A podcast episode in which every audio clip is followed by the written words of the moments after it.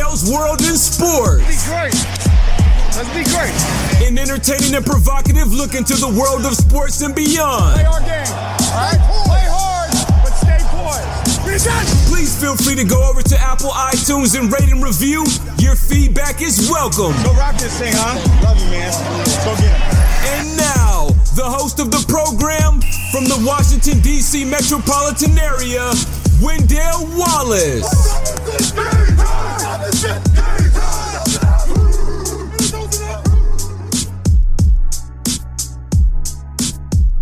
Wendell's World of Sports. I'm your host, Wendell Wallace. So glad that you could be with us. Bonjour, bonsoir, monsieur, mademoiselle. Je m'appelle Wendell Wallace. Wendell's World of Sports. I hope everybody is doing great. I hope everybody is doing what they need to do to make this world, to make this place a better place to be.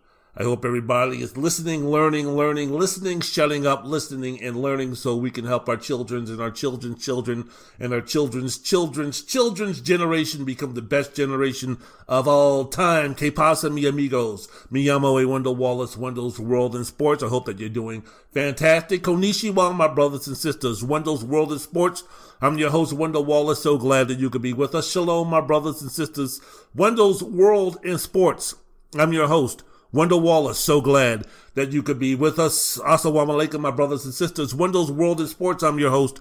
Wendell Wallace, so glad that you could be with us. A lot of things to get into and talk about today. In the world of sports, I'm going to be doing my best. I'm right now, I'm injured. I'm emotionally hurt. I'm in a foul mood. I shouldn't say foul, but I'm in a saddened mood. I just found out that the cruise that I'm supposed to be going with my man Marvin Prather and his wife Linda, I just found out that it has been canceled because of the Corona 19 virus about five minutes before I got on and started recording this um, podcast right now. So I'm a little hurt. I'm a little down. I'm a little disappointed. was going to be going over to San Juan. I was going to be going over to uh, the places over there, the cruise was going to be for the 2nd of January, seven days. My first time in a long, long time that I was going to be going on a seven day cruise. The first time as an adult, I was going to be going on a seven day cruise. This past summer, I went on a four night, three day, or three day, four night cruise over to um, over to uh, Ensenada and Catalina Island, and it was absolutely fantastic. I loved every moment, every second of it. The food was delicious. It was so relaxing. It was something new. It was something fresh. It was just fantastic. I absolutely loved it. So now I'm addicted to cruises. As far as as long as I want to live, I don't want to go anywhere else. I don't want to do anything else in terms of what's for vacation. I want to go ahead, go back home to uh, Maryland, visit my mom, visit my brother, visit my beautiful, wonderful, fantastic, intelligent, awesome goddaughter Sydney Davis. And other than that, I don't want to go anywhere else except going on a cruise. The rest of my living, breathing life. I want to go cruising, cruising, cruising, just like Smokey Robinson and the Miracles. So little bit dumb, a uh, little bummed about that, but we'll see what we can do to get through today, talking about what's going on in the world of sports. And yes, I know it's childish. Yes, I know it's insecure. Yes, I know all the emotions and the feelings that I'm going through right now are ridiculous and dumb and, stu- and stupid. I got all that stuff. But you know what? Give me 10, 12 hours of getting this stuff out of my system by tomorrow morning, I'll be a okay, rip roaring, ready to go, and realize how blessed and how lucky I am to be in the position that I'm in right now, good or bad, in my life. So there you go. Wendell's World in Sports. I'm your host, Wendell Wallace. So glad that you could be with us. Let's get into it, shall we? Oh, by the way, I have a YouTube channel, Wendell Wallace. Just put in Wendell Wallace. I don't know, man. I'm still trying to get this shit done in terms of the camera work and everything else. I got my goddaughter helping me out in the future about trying to spruce it up a little bit. So basically, what my YouTube channel is all about is about me rambling on, you know, similar to what I do now, except a lot less uh, time. I'm not going two and a half hours of, uh, I'm not going two and a half hours of YouTubing of me you know, looking into a camera and talking, talking, talking. Could you imagine looking at me for two and a half hours? I mean, especially if you're young, you're single, you're beautiful, young lady, middle aged lady, looking at me for two and a half hours. You know how absolutely dreamy that would be? D R E A M Y, dreamy that would be. Just joking, but uh, no, man, go ahead and check out my YouTube channel if you want to. It's Wendell Wallace, W E N D E L L Wallace W A L L A C E. I got about three or four uh, clips up there ranging anywhere between 22 minutes and an hour, just talking about what's going on. Just another way of getting my, just another way of getting my voice out there and trying to make this podcast podcast grow, doing the absolute best I can. So yeah, go ahead and check that out. You can also check me out on Twitter. You can check me out on Instagram. You can check me out on my Facebook page, the Wendell Wallace Show page, a lot of stuff. One of these days, I'm actually going to coordinate this stuff together, tie it all together, so you won't have to be going here, you won't have to be going there, you won't have to be going over here, you won't have to be going east, west, north, south, and all those type of things to find some content by yours truly.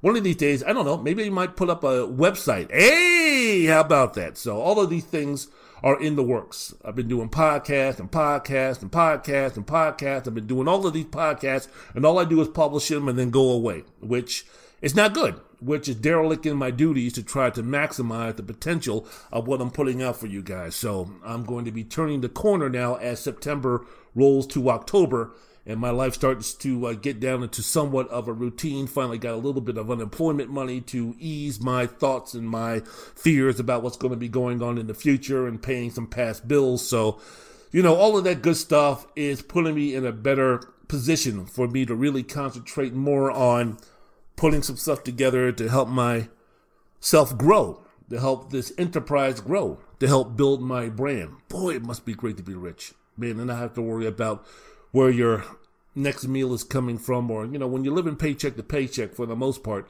or living paycheck to paycheck and putting us putting a little bit of money away for the unforeseen bill that you're going to have to take care of. Uh, you know, for those who have money and could cover all of that stuff, God bless you, man. Be thankful. Be thankful because living paycheck to paycheck, it sucks, and especially now with COVID and uh, people losing their jobs and going through the hassles of unemployment and everything that goes with what's been happening in 2020. The year for a lot of people has sucked, absolutely sucked. So uh, hang in there, man. Keep your head up. Keep going. Keep moving. Be as positive as possible. You know, glass half full. All of that bullshit. And uh, I guess the next catastrophic uh, events are going to be happening in November, and we'll see whether we'll see what's going to be happening uh, with that situation either way, I think that, uh, what am I talking about, man? Let's get back to sports. Wendell's World in Sports. I'm your host, Wendell Wallace. So glad that you could be with us. Some things to discuss. The NFL and football are back in action. The NFL games I like the NFL game so far through week one. Yes, they haven't been as crisp. Yes, the defense and some other things, the special teams and other things, haven't been as uh, crisp or glorious as they've been in the past uh, seasons. But when you have a awkward type of off season, when you don't have any type of preseason games, these are the things that are going to be happening. But just the fact that college football and football are now back in action, and at least through one week, we've got to uh, have a chance to watch all of the games or watch uh, watch the NFL football for uh, one Sunday and moving on to Monday night and the season starting on Thursday. I mean, I think it's fantastic. I think it's absolutely awesome. And the level of play, if they can continue uninterrupted, will only get better and better and better. I- I'm really not into college football just yet. I've been thrown off a little bit by the NBA having this game. So later on in the podcast, I'll be talking about the NBA. I'll be talking about the collapse of the Clippers. I'll be talking about the Denver Nuggets. I'll be talking about those type of things. But uh, for the most part, I've been so enthralled with what's been going on with the NBA, watching the games every single night, almost the 40 days and 40 nights NBA playoffs, which you're used to seeing in the spring, May, June, April, that type of thing. Now moving up in the calendar to where they're showing it in September and August and such. So everything has been thrown off that way. The Labor Day weekend, not having those marquee college football games to really, you know, Trump, you know, really celebrate the arrival of college football, not having that big time top 10 matchup threw me off a little bit. But, uh, as things move on, as things get more copacetic, as things basically the SEC starts playing football the last week of September, I'll be really getting back to uh, watching a whole lot of college football this past weekend. Really didn't watch too much. Really didn't watch too much of it. But as I mentioned before, I'm waiting for the SEC to start playing. One of the conferences that are going to be back playing after they initially decided that they weren't going to be playing is the Big Ten. The Big Ten is going to resume with eight with an eight game schedule spread out over nine weeks. And teams are going to be eligible to make the college football playoff. The conference presidents and chancellors on Wednesday voted to start their season the weekend of October 24th. They considered new medical information and testing possibilities presented to them this past weekend. B U L L S H I T. The medical information and resources around COVID 19 improved significantly, especially the availability of rapid testing programs. And it said the emergence of several, several reliable rapid testing options eased concerns about contact tracing and increased confidence about having minimal interruptions during the regular season. All 14 Big Ten teams are now on track to play. Eh, you know what, man? Development around rapid testing has eased concerns of schools and areas with more restrictions around contact and gatherings, you know, Illinois, Maryland, and other those type of things. Look, man, this I don't know, man. This seems again, this seems dirty. I was one of those guys who said, you know what, I'm down with the Big Ten if they want to go ahead and uh, cancel the football season, if they want to do the right thing, if they want to sign on caution. I'm one of these guys. And it's come out now with my thoughts and feelings about the pandemic when people at the beginning, when they were ignorant to the fact of how potent and how serious this virus was, and they were speaking about it's no big deal, and the flu is more potent, and the flu kills more people, and I don't know why we have to wear masks, and I don't know why we have to social distance, and all of those type of things. And my always response and opinions to those things were, you know what, I'm the type of guy, I'm the type of guy. Now, I'm the type of guy that would say, I would rather be overly cautious and then when everything is all said and done with this, look back and say, hey, you know what? Maybe we didn't need to do this, or maybe we didn't need to do that, or maybe we were going a little overboard by being so protective in this area. I would rather be on that side of looking back and analyzing how we dealt with this uh, coronavirus than saying, oops, you know what? We should have done this. We should have done that. We should have taken this more seriously. We should have paid attention to this while people are dying, while the hospitals are being filled up to capacity and even more. I would rather side on caution. So, for me, when people talk about, you know, the risk is minimal and how many people are going to die, when it comes to the Big Ten playing football, and they speak about again, you know, what's the big deal? My point has always been this. Why are we going ahead and rushing these student athletes to come back and play football when they're not paid athletes, when they're not employees. And basically, this is just going to be you're putting the health and the risk of these quote unquote student athletes, these 18, 19, 21, 22, 23 year old kids. You're putting their health at risk. What, for your enjoyment? For your entertainment? So you can have something to do on a Saturday afternoon? So a mom and pop store in Columbus, Ohio, or Ann Arbor, Michigan, or uh, Bloomington, Indiana can uh, go ahead and make a few dollars because of the revenue that a college football game on a Saturday will generate for a, a town in a Big Ten, uh, uh in one of the Big Ten uh, neighborhoods or communities. That's bullshit, man. That's, that's absolute nonsense. And look, I'm not on any of these meetings, okay? And I'm not one of these folks who had who was privy to the information, the new information that was given that would make it copacetic for the Big Ten football teams to go ahead and play this year. But my point has always been, ever since the shutdown, it has been you put the health of the student athletes first. And for these other outside pressures to come in and have a say so or have an opinion and thought and try to sway the Big Ten and the presidents and the chancellors and the commissioner of the conference to go ahead and reverse that call, I think it shows no guts. I think they have no backbone. I think they have no spine. And I think it was for ulterior motives other than looking out for what's best for the student college athletes of the Big Ten conferences. Wendell's World in Sports.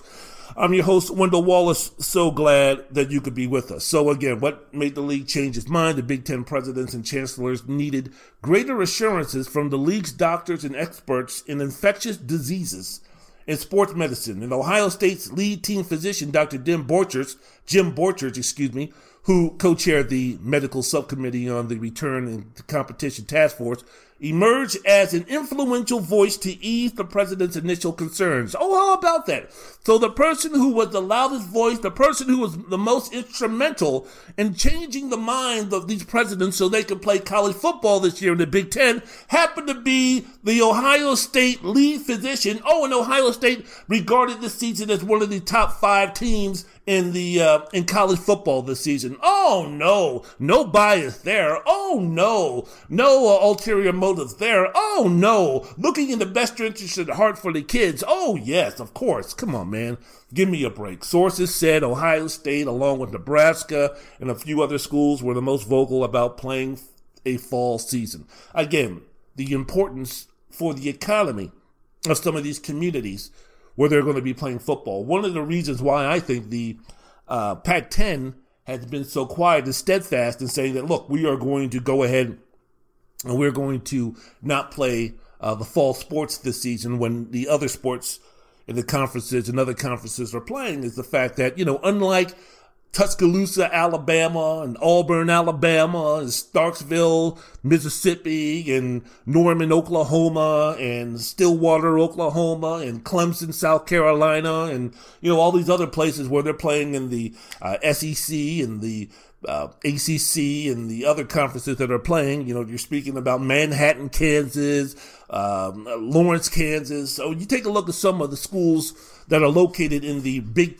in the uh, Pac-12 um, you know, with the exception of Spokane, Washington, where no? Pullman, no, Pullman, Spokane is where Gonzaga is. Or Washington State, is it in Pullman?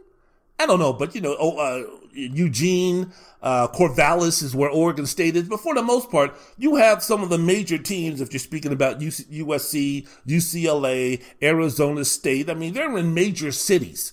You're speaking about UCLA where they're having professional sports and they have an economy where they're not reliant upon the football programs and the college athletic programs of USC and UCLA and Cal State Fullerton and Cal State Long Beach and Cal State Northridge and San Diego State and San Diego and all those other places on Southern California. So the, the, the need for USC or UCLA football to be played this season because of economic reasons, that's not an issue because Los Angeles, the market is not depending upon them. Uh, Tempe, Arizona, which is a suburb of Phoenix, Arizona, is not depending upon Arizona State to be playing for those guys to be able to survive, for that uh, for that uh, community to be able to survive. So, you know, it's a whole lot different when you're speaking about those type of markets for Pac-12 football and for the Pac-12 conferences compared to what's going down with the Big Ten and some of the other other conferences who have decided to play football in the fall. The importance of college football in Ann Arbor, the importance of college football in Columbus, the importance of college football in Happy Valley, and where the University of Penn State is. These are all, you know, very important foundations for these communities to exist financially. So they're going to try to do everything they can, and they did.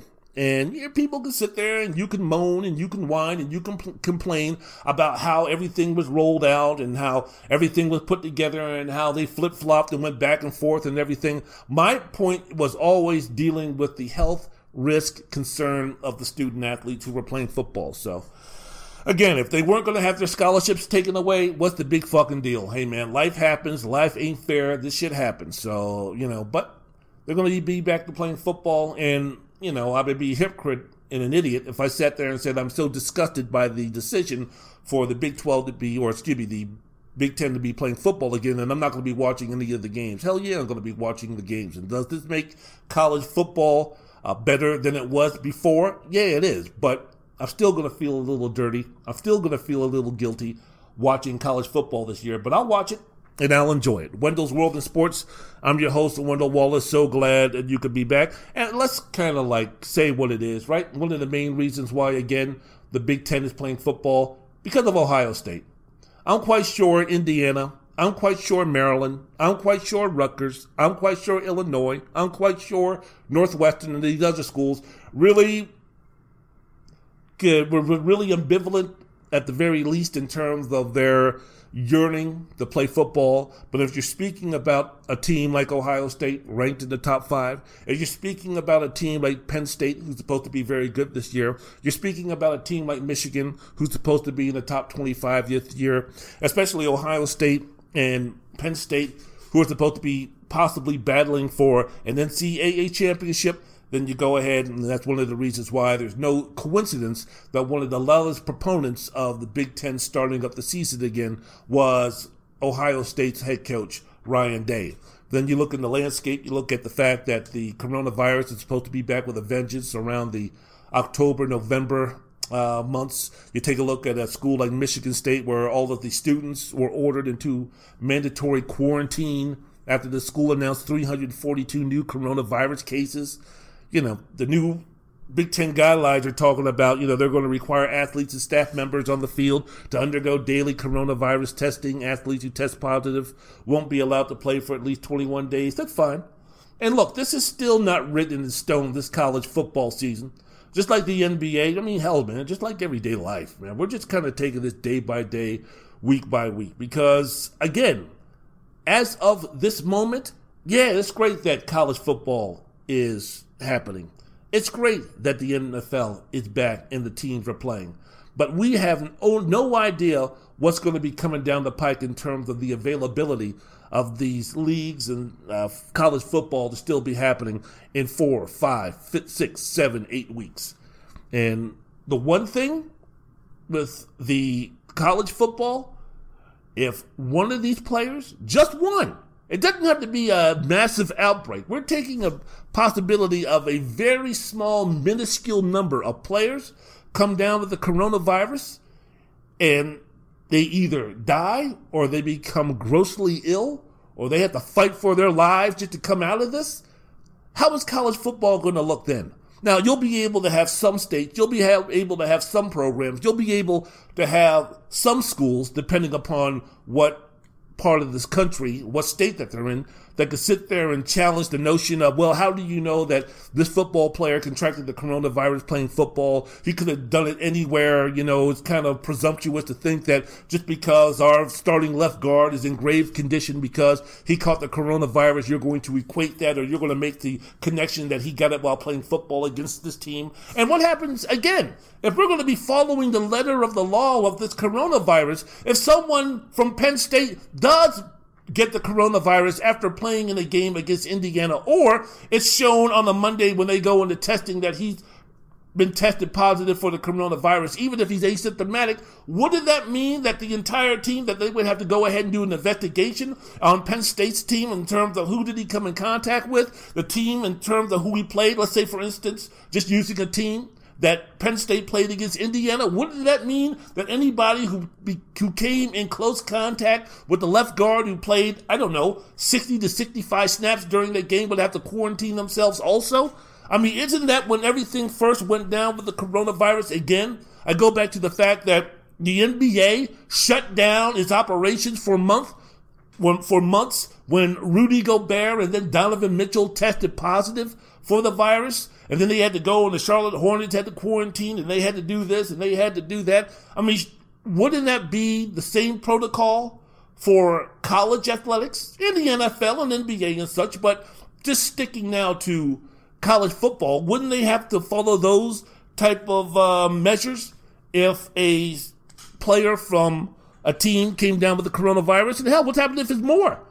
Ed Orgeron was talking about, hey, most of our players have already got the coronavirus or some nonsense like that. Most of your players on the LSU football team has already come down with the coronavirus. What in the blue blazes are you talking about? That wouldn't that be some news? Could you imagine in March if we're speaking about, oh yeah, by the way, guess what? Um, the entire the entire Indiana Pacers basketball team has coronavirus. Could you imagine what type of actions would be taking place. Could you imagine what the league would have to do in that situation? So now we're speaking about non employed minors playing college football, or half the um, players in college football being minors. You're talking about them coming down with coronavirus, and you're speaking about that like for them, like they caught a boo boo or they're they just caught a cold. Man, if someone comes down, are we already mitigating? Are we already um, de uh, de-escalating the impact of what the coronavirus is all about? Someone just caught the coronavirus who plays college football, and it's not just one person; it's spreading. Shouldn't there be a little bit more of an alarm than what's going on? Shouldn't we be a little bit more concerned about what's going on when we have college football players being tested and being positive for the coronavirus? Shouldn't we be just a little bit more, hey, this is serious, other than, you know what, we'll go ahead and quarantine you for 14 days, and then after that, we'll go ahead and we'll put you right back on the field. Say what? So, I don't know. Again, I'm selfish. I'm a human being. And I'm especially an American. So I'm selfish, I'm self centered, and everything is all about me. So it's like, hey, if you're going to be putting a product on the field that's going to be entertaining me for three, three and a half hours on a Saturday, or if you're speaking about my normal routine of watching college football, you're speaking about me turning on the first game around 9 a.m. and not turning off the last game until, I don't know, late in the evening, depending upon if there's a UFC card I want to watch or, or anything else. But my days during the fall, Saturdays and Sundays, are surrounded or focused on football. So, you know, if these guys want to go ahead and do that, I, I, I, appreciate that, but I don't know, man. I don't know. But college football and the Big Ten is back.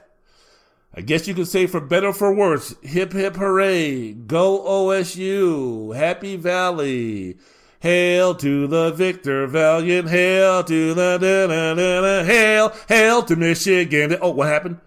What happened? The quarterback just came down with coronavirus.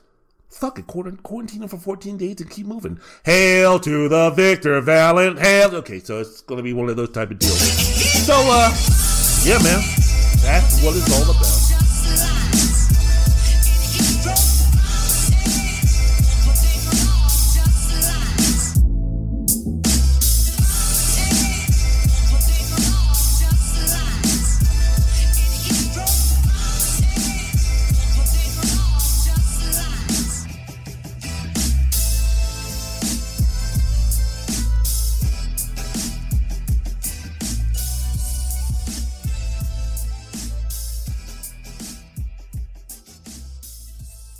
Wendell's World in Sports. I'm your host, Wendell Wallace. So glad that you could be with us as I'm recording this on a Wednesday night.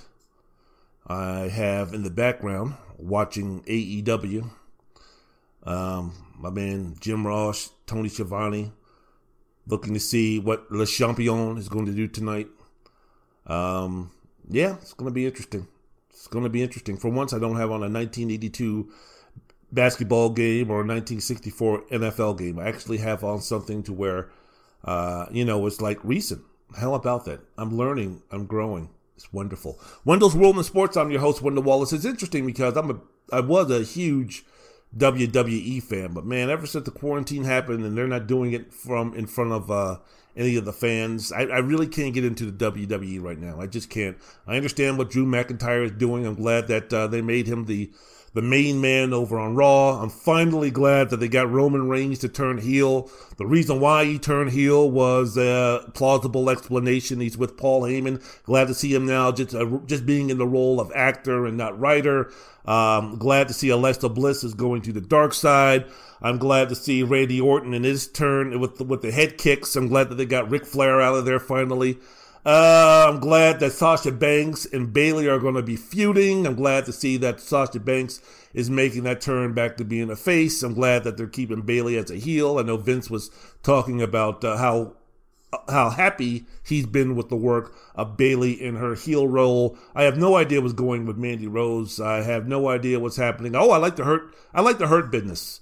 MVP, Bobby Lashley, Cedric Alexander. Um, Shelton Benjamin. Shelton Benjamin is probably going to go down, as far as a worker is concerned, as one of the more underrated workers in WWE, WWF history. When that guy was younger, the, I still remember the match he had with Shawn Michaels on Monday Night Raw. Man, that was one of the best wrestling matches I've ever seen. That that guy was something else, but he had no charisma, he had no mic skills. But boy, he was uh, he was he was a fantastic absolutely fantastic worker. So really haven't been watching too much of what's going on in WWE, but I have been paying attention a little bit more to uh, AEW, and uh, didn't watch the didn't watch the um, didn't watch the pay per view, but I heard that was a train wreck and a half. Sammy Gravana and Guevara and uh, Matt Hardy, jeez, oh we so. That's what I'm watching. A little AEW as I'm recording this podcast. Wendell's World of Sports. I'm your host, Wendell Wallace. So glad that you could be with us. So, speaking about the NFL and college football is being back. Thursday night games started the season for the NFL. The Kansas City defending champions started off their season with a solid victory, professional victory over the Houston Texans 34 to 20. Patrick Mahomes was solid but not spectacular, 24 32, 211 yards, three touchdown pa- uh, passes. Clyde Edwards-Helaire finished his NFL debut with 25 rushes for 138 yards and a touchdown good solid performance by the Kansas City defending champions. Uh, they did well. Deshaun Watson was just all right for the Houston Texans. They went 20 for 32 for 253 yards, one touchdown and one interception. The loss of DeAndre Hopkins for the Texans was noticeable, and he has a he had a big game. He had a very nice game against the defending NFC champion San Francisco 49ers for his new team, the Arizona Cardinals. We gave him a fat, huge contract. Good for DeAndre. But uh, the loss was noticeable for the Texans. Will Fuller was all right. He caught eight passes for 112 yards. He's going to assume the role at the number one receiver for the Texans. But Brandin Cooks and Randall Cobb, the two acquisitions, the two of them are going to try to come close to equating to production that DeAndre Hopkins produced while he was with the Texans and being paired with Deshaun Watson, the wide receiver, wide receiver quarterback position. Well, Cooks and Cobb Cooking and Cobbin, they combined for four catches, 43 yards in their uh, Texas debut, which is surprising because as I mentioned before, Randall Cobb was coming off the best season that he had in four or five seasons last year with the Dallas uh, Cowboys. And for him to only be catching the minuscule amount of passes that he did, have to get better. Have to get better. But it's a long season. The first couple of, I don't know, man, I'm going to just, I always take the first four to six weeks of the NFL season just to be a fan, just to sit back and enjoy, you know, notice some trends, maybe, you know, take some notes, side notes for everything. But I don't start talking about who's going to be doing what, who's good, who's horrible, who's going to be making the playoffs, who's a Super Bowl contender, who's a fraud, who's the real deal. I don't really do all that stuff in football. In the NFL, you can't do that on a week to week basis. You just can't because there's just been too many. It's, that's what football is all about in the NFL. From week to week to week to week to week. You can check it out, man. Every team that has won the Super Bowl during the regular season has gone through a stretch of time where they were at the precipice of like, are we going to make the playoffs? Are we good enough to be a playoff team? Are we really good enough to live up to our expectations? Every team that has won the Super Bowl has had that one game where they looked absolutely horrible, where they looked absolutely terrible. Whether it was the opening game of the season, whether it was week eight, even if it was week 12, 13, or 14. Every team that has competed for an NFL championship has had a game or two during the regular season where they flat out stunk. So whoever is going to win the Super Bowl this year, with maybe the possible exception in history going back of the uh, 2009 New England Patriots, who finished the regular season undefeated, for the most part, everybody has had a game during the regular season where they've absolutely stunk. So for me, I'm not going to go ahead. I'm not going to bury the Houston Texans. I'm not going to bury yet Bill O'Brien. I still think the move to trade Hopkins was ridiculous. I still think it was wrong. I still think if he it was a fireable offense, but to all of a sudden label it a bust after week one, not going there just yet. Not going to be going there just yet. Wendell's World of Sports. I'm your host, Wendell Wallace. So glad that you could be with us. I thought the Texas defense kind of slowed down in the second half. I thought the methodical Kansas City defending champions showed a lot in terms of, hey, wait a minute, you know, we don't have to be spectacular all the time. We can go ahead and we can, you know, put on a seven out of 10 performance and I still get the job done after, uh, over a pretty good team with a pretty good defense. So we'll see moving forward. The show for racial and social injustice um, that the teams, the NFL teams this weekend displayed, I thought were were fine. Thought they were good. I thought their hearts were in the right place. Of course, whenever that happens, you have to sit there and listen to the idiots and the fans who sit there and talk about, well, uh, I'm done. I'm not going to be watching the NFL anymore. I'm not going to be watching sports anymore. I'm not going to be watching the NBA anymore. I don't want politics in my sports. You know, that type of stupidity. I want that. I don't.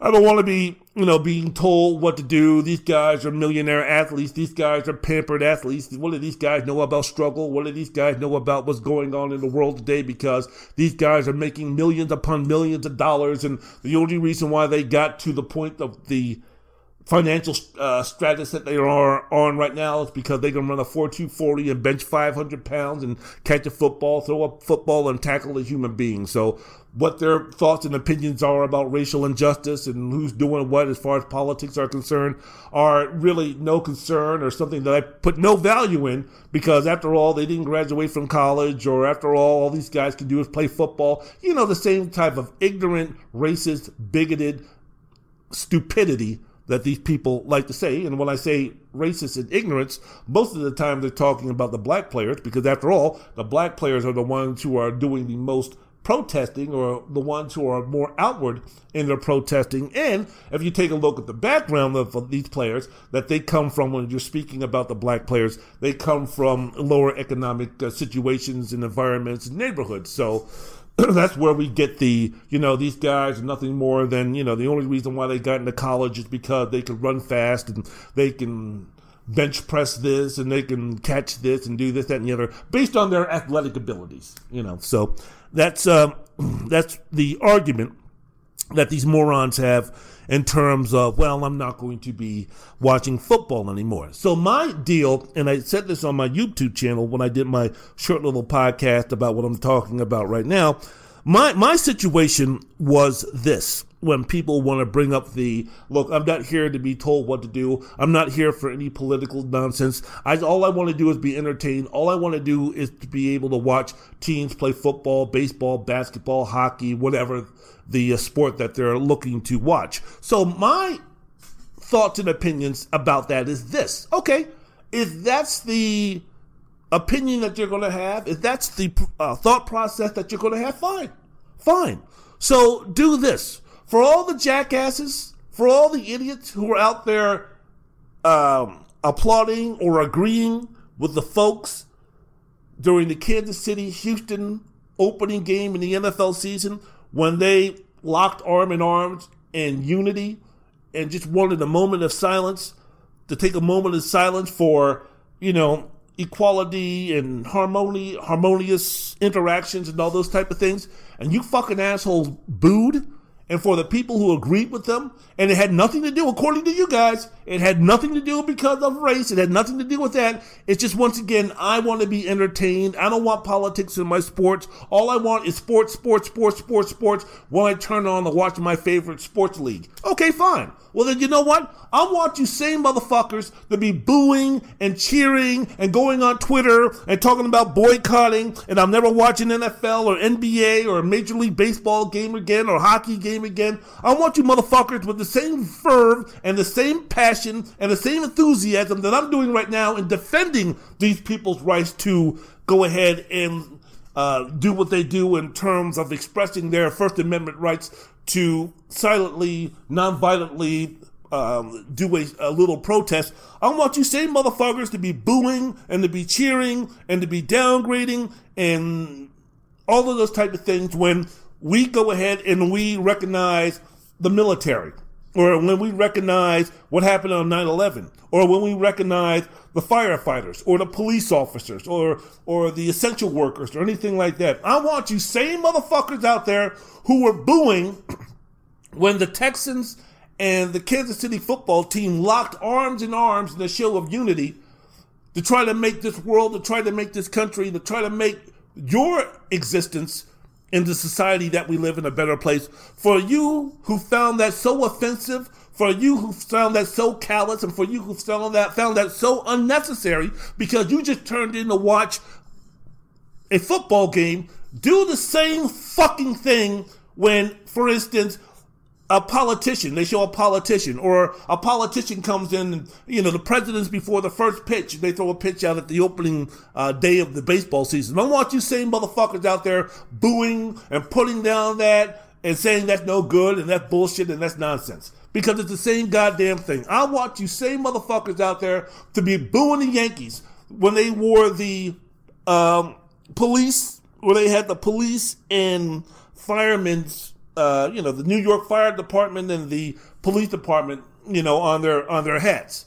Some of the uh, players for the Yankees. I want you same guy to be sitting up there talking about that's it. I'm trading in my Yankee season tickets. I'm never watching a Yankee game again because you see that they're up there with their firefighter hats on and they're you know NYPD and all this kind of nonsense. I don't want to be hearing any of that. I don't want to be having any of that type of nonsense. I'm only here for sports, sports, sports, sports, sports. So it's the same type of shit when we talk about, you know, why aren't you people jeering and getting angry and booing during the national anthem? I mean, goddamn, that's the most political thing you can talk about, right? I don't see any of you motherfuckers up there booing and jeering and losing your mind over that. So, I mean, Deshaun Watson says the moment of silence with the Kansas City football team was about developing what was uh, about, you know, a message of equality. You know, those who are cloaked in privilege, they don't want to hear that. So, but I keep keep doing what you're doing, fellas. Fuck them. But those who want to sit there and talk about, go on Twitter and social media and talk about, well, I'm done with the NFL and all this kind of stuff, fuck them. Good, bye, see ya. We're not doing this for you. We're doing this for your children. We're doing it for your grandchildren and your great grandchildren. Because in this area, when they become adults or when they become your age, as far as equality and harm and uh, and uh, and love and togetherness in our society, they'll be miles ahead of where you were when they reach the same age that you are. Hopefully, um, down the line in 15, 20, 25 years. Wendell's World in Sports. I'm your host, Wendell Wallace. So glad that you could be with us. A lot of things going on. Oh, so getting now back to the NFL season, man. As I mentioned before, regardless of what happens, the first four months, first four games of the season, first month, first four games of the season, not making any definitive statements on how good or bad a team is. Yeah, I know Philadelphia stunk. Yeah, I know Cleveland was terrible. Yeah, I know Indianapolis lost to uh, Jacksonville, and then I, lo- I know those teams look bad doing it but I'm not making any type of, oh, they stink, oh, the same old Browns, oh, they need to get rid of Carson Wentz, oh, you know, Indy, the most overrated team in the league this season. I'm not going there. I'm not going there. Cleveland looked disjointed. Cleveland looked dysfunctional. Cleveland looked terrible in the 38 6 loss to the Baltimore Ravens. Not going to lie to you. Philadelphia losing to one of the perceived worst teams in the NFL, in the Washington Snyder Skins, after going up 17 to nothing, and Carson Wentz throwing some crucial, crucial interceptions. And the fact that the Eagles offensive line was depleted because of injuries, not only before the game, but during the game, caused Washington to uh, just have a field day on Carson Wentz when he was sacked eight times. I understand all of those things look bad, and I understand right now that Carson Wentz doesn't look too good, but Carson Wentz is still Carson Wentz. And I think when everything is said and done, the Philadelphia Eagles are going to be just fine. They may not, but my guesstimation is they're going to be just fine. The Cleveland Browns, the same thing, man. They've just got too much talent, and still, it's too much of a. It's too early in the season for me to say Baker Mayfield, yay or nay yet.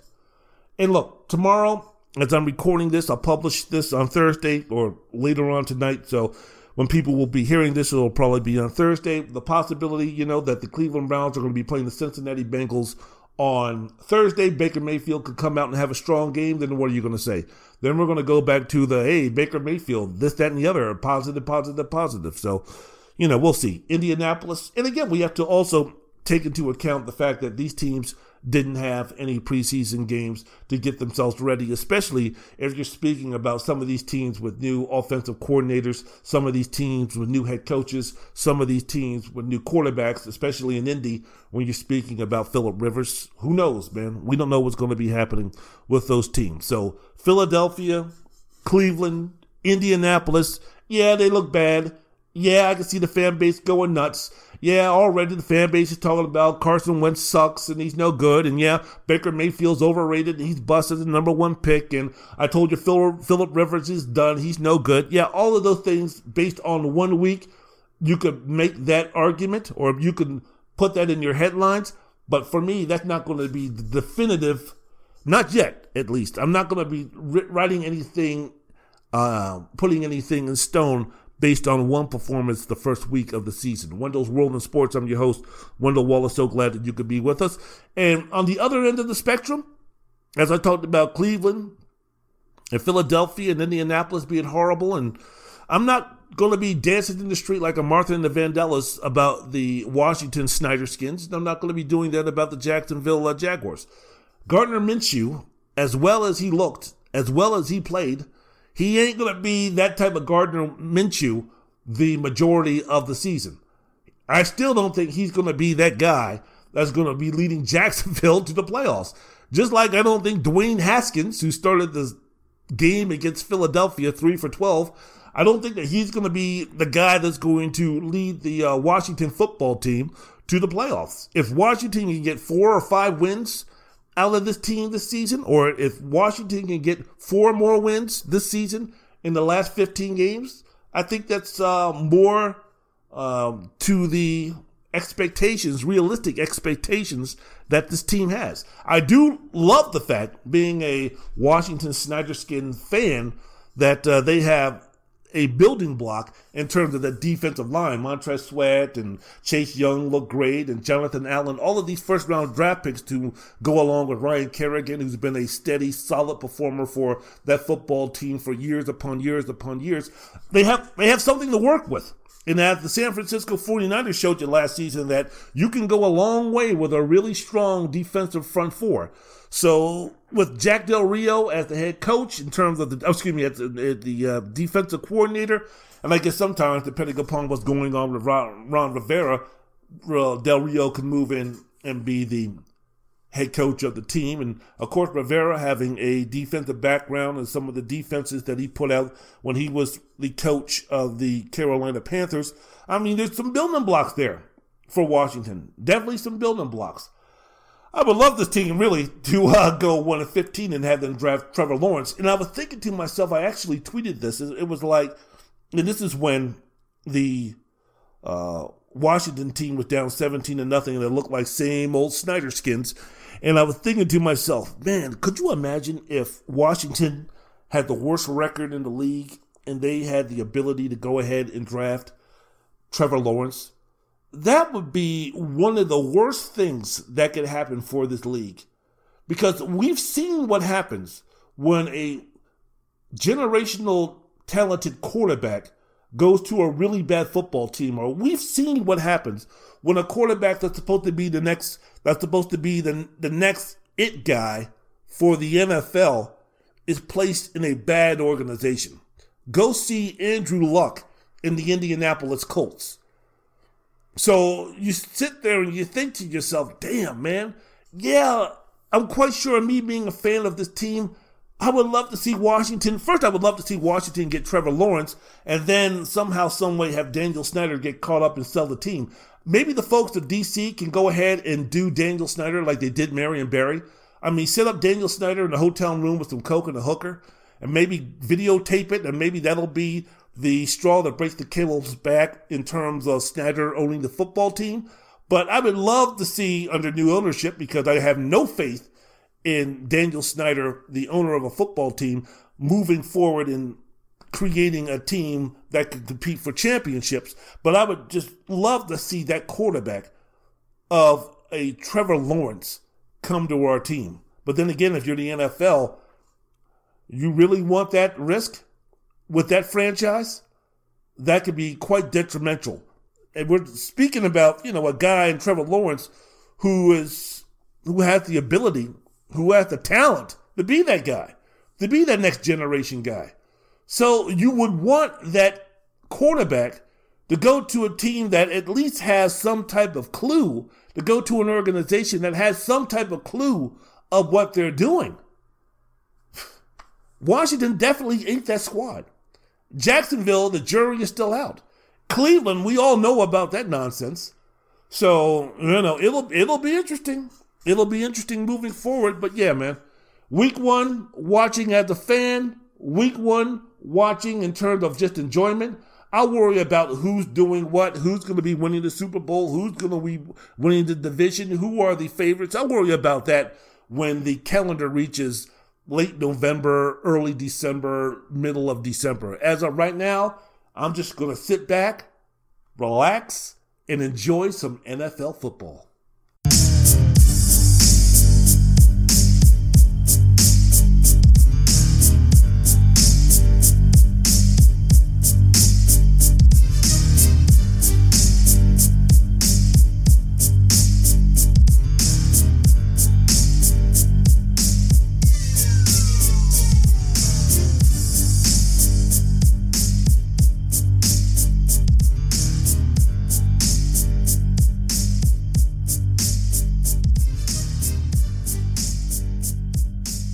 Wendell's World in Sports.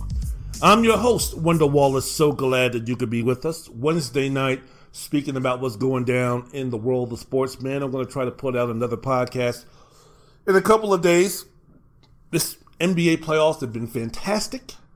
Uh, ooh, Brandi Rhodes. Ooh, that's a good looking woman. Um, but uh, yeah, I'm going to try to put out uh, something in terms of um, another podcast in the next couple of days talking about what's going to be happening in the NFL and the NBA playoffs and all those type of things. So the Tampa Bay Buccaneers started against the New Orleans Saints, 34-23 loss. Is it the Tampa Bay, Tampa Brady Buccaneers, shall we say?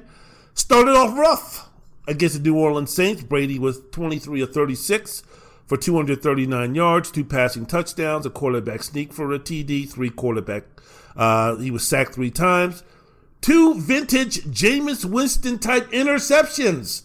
As I mentioned before on my YouTube channel while I was discussing Brady and the interceptions, it was almost like Jameis Winston, who's now the third string quarterback for the New Orleans Saints, had run into the back, put on some white face, put on blue contact, put some blonde hair on himself, and then put on a Tampa Bay Buccaneer jersey and number 12 and ran out, got in a huddle for the uh, Tampa Bay Buccaneers and said, let me go Jameis Winston on you, and threw two interceptions that were reminiscent of what he did last year multiple times, numerous times for the uh, Tampa Bomb, Tampa Brady Buccaneers. First interception was intercepted by Marshon Lattimore, was intended for Mike Evans.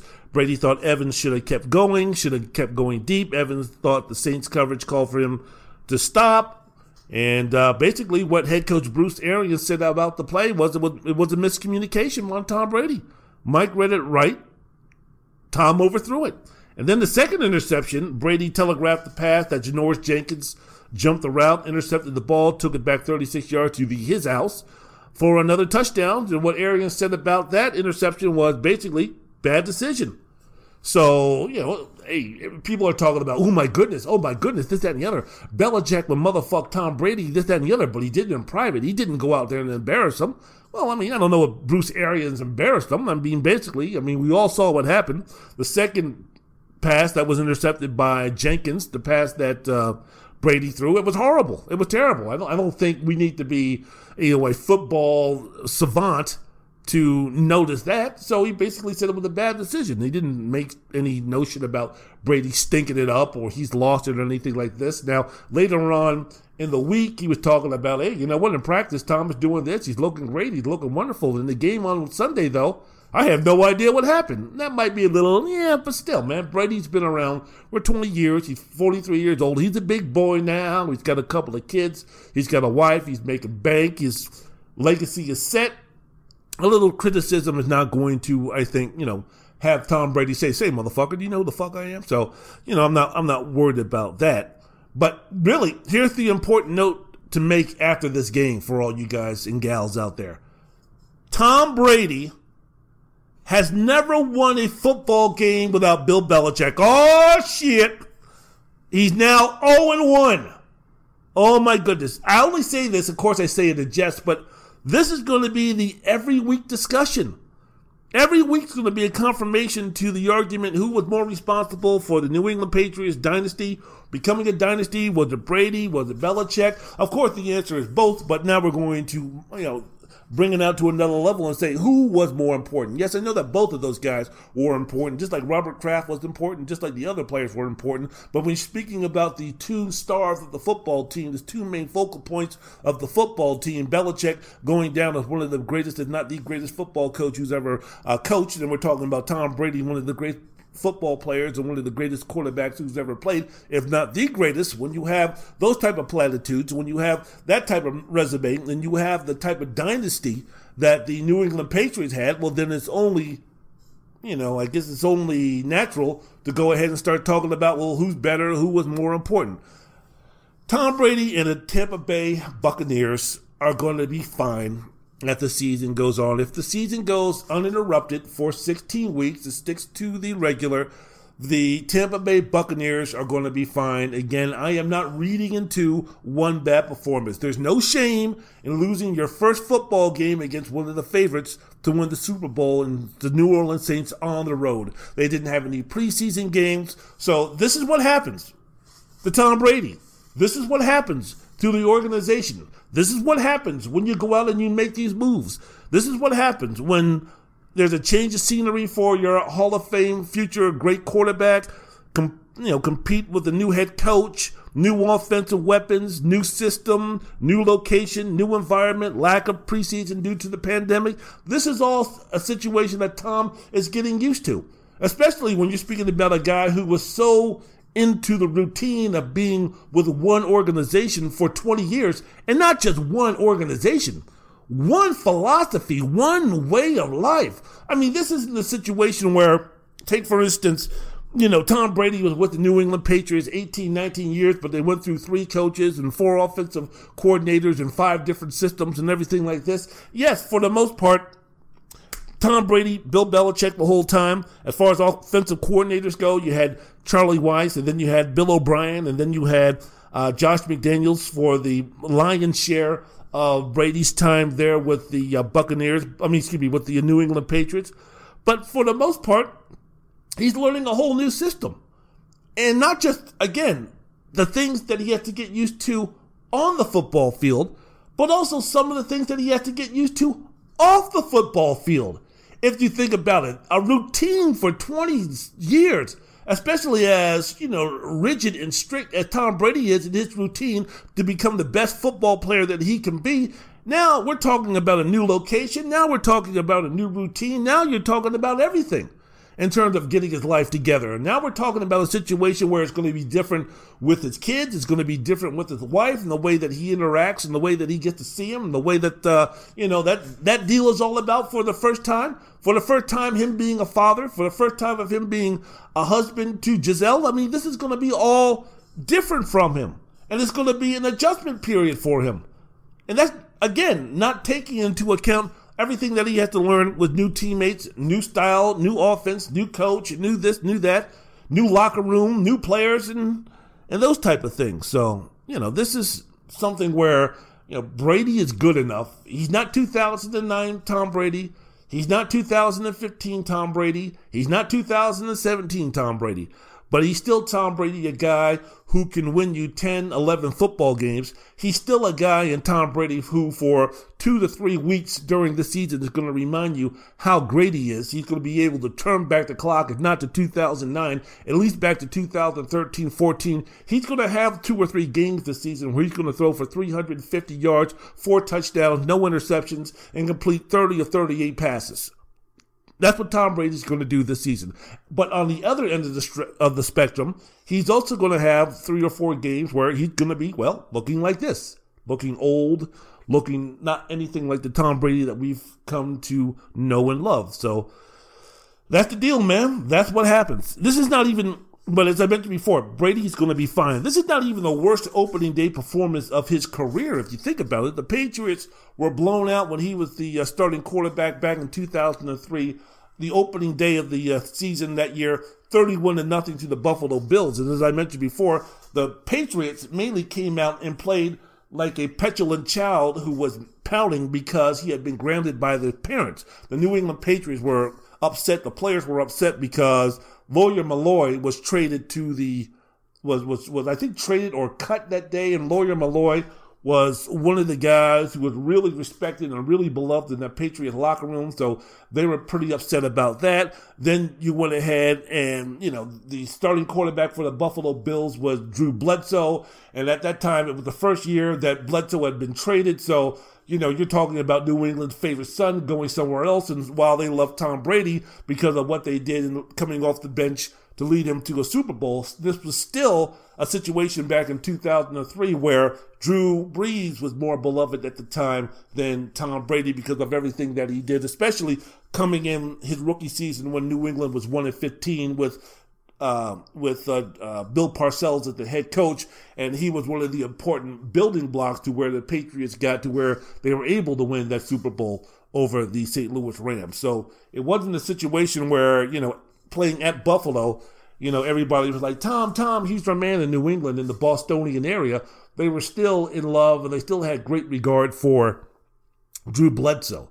So that was a shit show and that was uh, a debacle from the get go. So there's been plenty of games in Tom Brady's career where he didn't look good at all.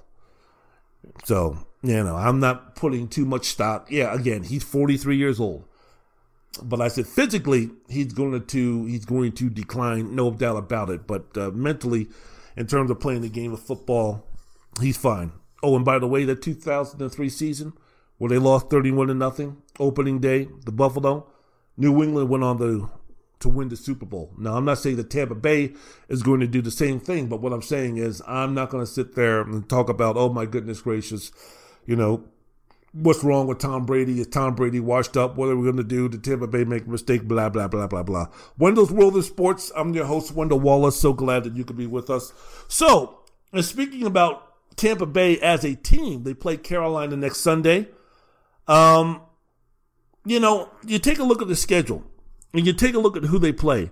They've got Carolina next week, then they're at Denver, then the Chargers at home, then they're a Thursday night game against the Chicago Bears on the road, then it's Green Bay, and then the Las Vegas Raiders. So if you take a look at that schedule, if they come out of that five and three, six and two, they'll be fine. No one's going to be yelling and screaming and hollering. And of the games that they play coming up next, Carolina, Denver, the Chargers, Chicago, Green Bay, the Las Vegas Raiders, those six games, if Brady is solid to very good in four of those games, which I think he has a great chance to be against, say, for instance, Carolina, the Chargers, uh, the the Raiders, the Bears, everything will be fine. Everything will be fine. Then people will be talking about, oh, Tom Brady, Tom Brady, he's our man. If he can't do it, well, then Jameis Winston, Winston sure couldn't. So those are the things. I, I have more faith in Tom Brady, in a 43 year old Tom Brady turning it around and having a positive impact on the success of the Tampa Bay Buccaneers. I have more faith in him than I do in any other transaction that the Buccaneers, player transactions that the Buccaneers made.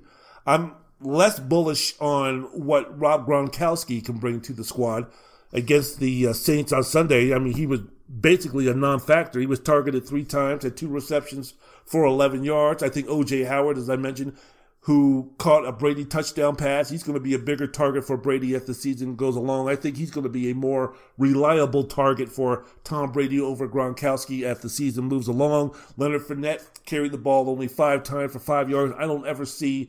Ronald Jones ran well. He ran hard for Tampa Bay. He's younger, less mileage. I think that uh, he's a little bit more versatile than Fournette. So I don't think there's.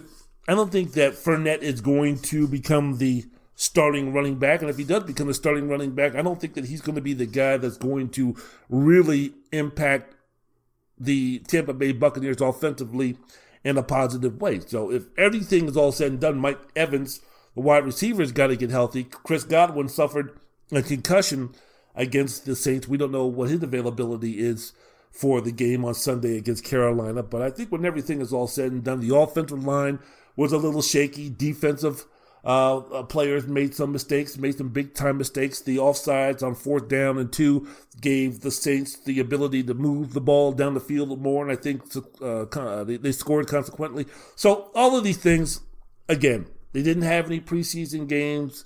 The OTAs, I think they said because of everything that went down with the pandemic and everything was so squirrely in other place that uh, The Buccaneers missed 500 rep opportunities in terms of preseason, in terms of OTAs, in terms of training camp. So you're speaking about the ability, 500 reps that they missed because of that. I mean, that's that's that's got to uh, you know be a detriment. Again, going on the road and playing the team in New Orleans that are that's one of the favorites to win the Super Bowl. And I, I thought I thought um, New Orleans played an average game. I thought Drew Brees looked average average myself. So you know, I'm not taking too much out of that. Wendell's World in Sports. I'm your host, Wendell Wallace. So glad that you could be with us.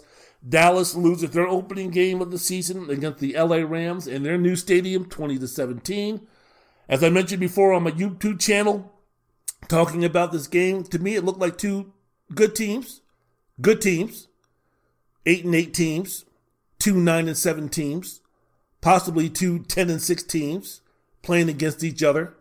Um, it was an excellent offensive game plan by Sean McVay. The team ran the ball 40 times 453 yards. They passed 31 times for 269 net yards, ran the ball over 35 minutes, and covered converted 10 of 18 third and fourth down um, plays. So, you know, Jared Goff was good. 20 of 31, 275 yards. He was efficient.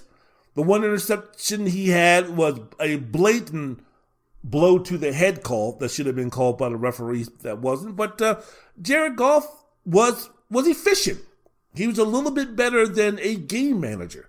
He was a B plus version of Alex Smith when Alex Smith was doing a thing for the uh, Kansas City football team. So I, I, thought it was good.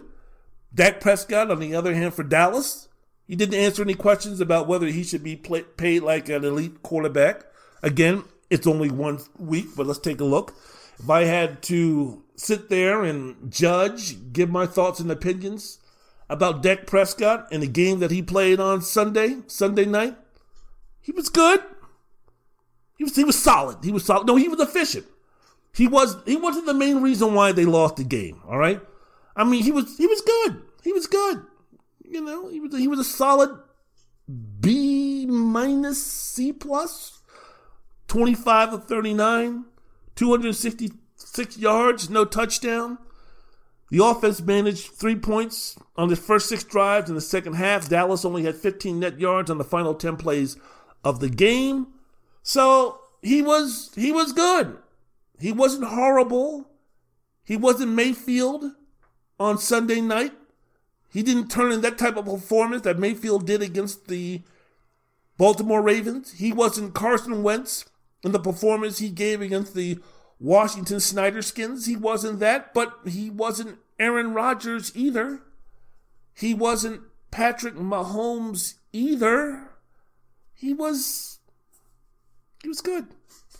But see, being good, which I think if you can take the majority or take a look at the games that Dak Prescott has been in over the last couple of seasons as the starting quarterback for the Dallas Cowboys and the impact that he had on the game, I think that's what you come down to. He's good.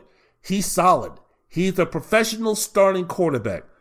That does not equate to someone earning a contract around 35 to 40 million dollars on an average of 4 or 5 years. It just doesn't. It, it, it just He's rolling the dice. But then again with Dallas, they're rolling the dice. It's just I don't know, man. But then again, we take a look and we say, yeah, Prescott, average, good, this, that, and the other. But the difference between him being good, average, yeah, really didn't do anything for me. The difference between that and them and you know, people talking about, you know, clutch came through, overcame just being average to go ahead and pull the, you know, pull from the jaws of defeat victory. One bad offensive pass interference call. That's it. It's a possible difference between Prescott is clutch, he's persistent, worthy of franchise quarterback money. He should be the Dallas franchise quarterback after the season. And, well, you know, we don't know. And the questions that are going to be asked upon him. And we're going to be doing this week after week after week after week after week. Does Prescott deserve to be paid like a franchise quarterback? Does, Fred, does Dak Prescott deserve to be paid the highest paid uh, football player in the game? This is going to be a situation where they're going to be talking about this. They're going to be trying to give you these absolutes on these sports talk shows and what's happening in Dallas and in the barbershops. When you're speaking about the Cow- Cowboys and the situation, it's going to be a situation like that the entire time.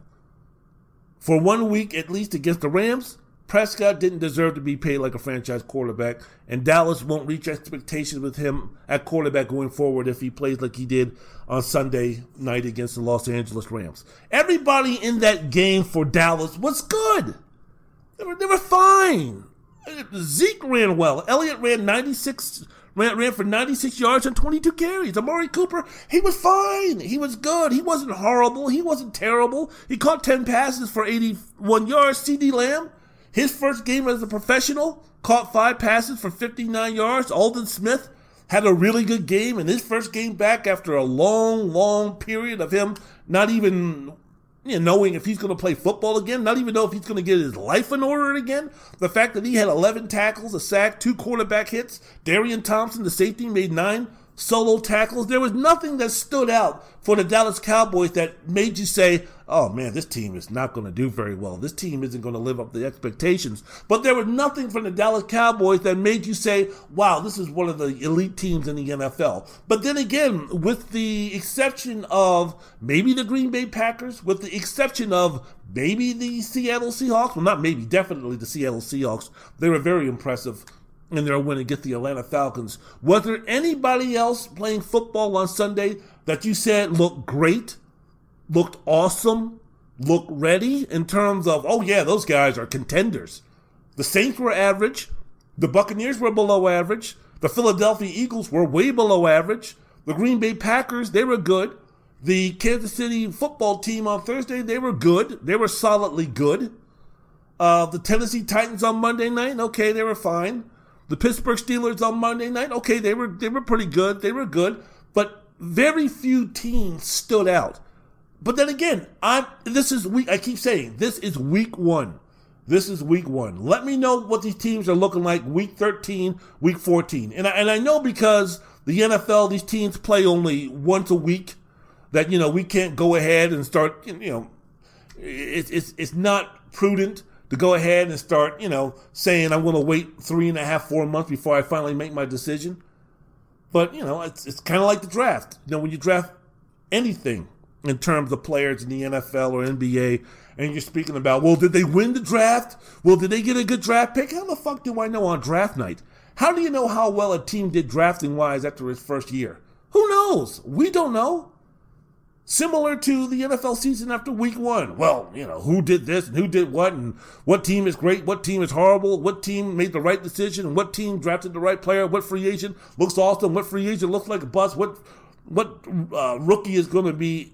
You know, leading the charge for rookie of the year. What quarterback is going to be in the MVP discussion? What quarterback looks like an MVP? Baltimore looks solid. Seattle looks solid, but I don't know.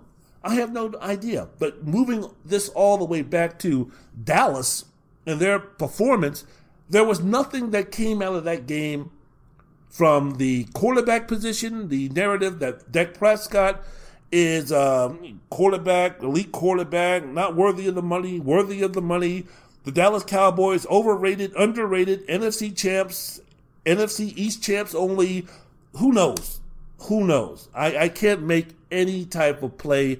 I don't have any type of thoughts and opinions based on that because the sample size, especially when you're speaking about a new head coach and Mike McCarthy bringing in a whole new culture, I, I can't make any definitive thoughts and comments about moving forward with the uh, Dallas Cowboys. Dallas, who do they play next week? Dallas plays. Who do they play? Looking, looking, looking. Oh, they play at Seattle. Oh, they, they play the home opener against Atlanta who got the doors blown off of, uh, against the Seattle Seahawks.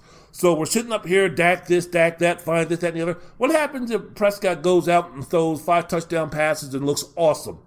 All of a sudden, is the meter going to swing back to give him the money, give him the money, give him the money? And then the week after that, they play Seattle and Jamal intercepts Prescott three times, and we're going to have to meter go back to he sucks, he sucks, he sucks. I mean, you know, plays Cleveland, he plays great. Oh, he's awesome, he's wonderful, he's fantastic. They play at Washington, and he gets sacked six times. He sucks, he sucks, he sucks. So it's like, you know, I don't, I don't get into the, too many of that stuff. Mentioned before, they play the Atlanta Falcons at Cowboy Stadium next week. Then they play at Seattle, then Cleveland, then New York, then Arizona, all at home. Then they play on the road at Washington and Philadelphia, and then they're back at home to play Pittsburgh.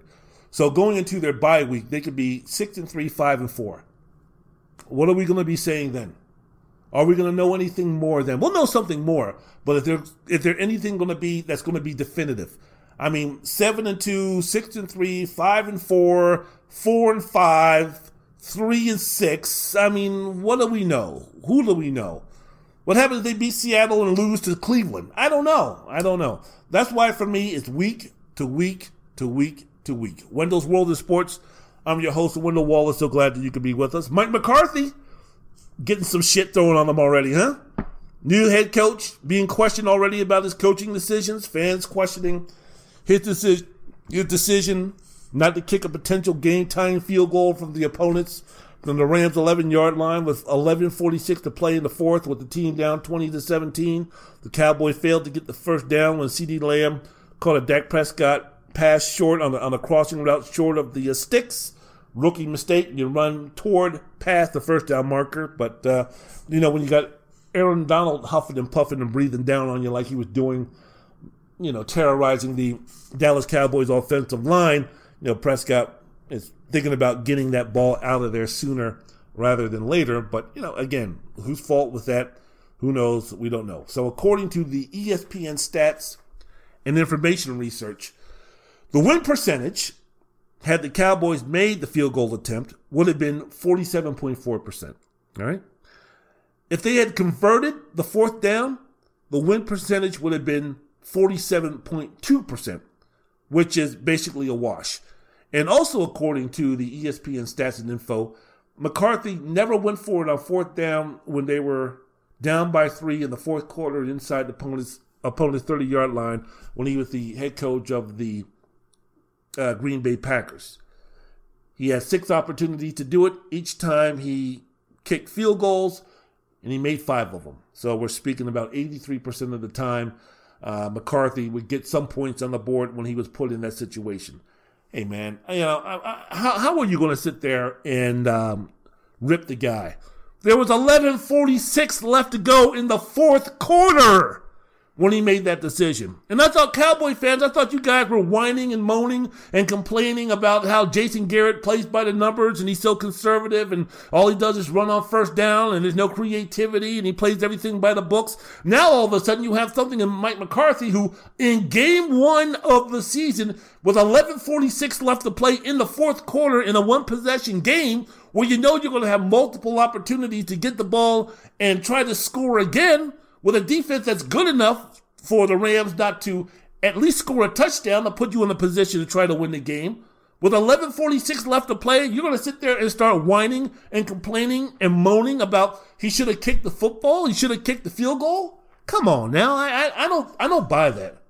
I don't buy that at all. I like the aggressiveness. I'm a guy who watches football who enjoys that in terms of hey man, you know, especially in week one, especially with so much season left you go for it in that situation.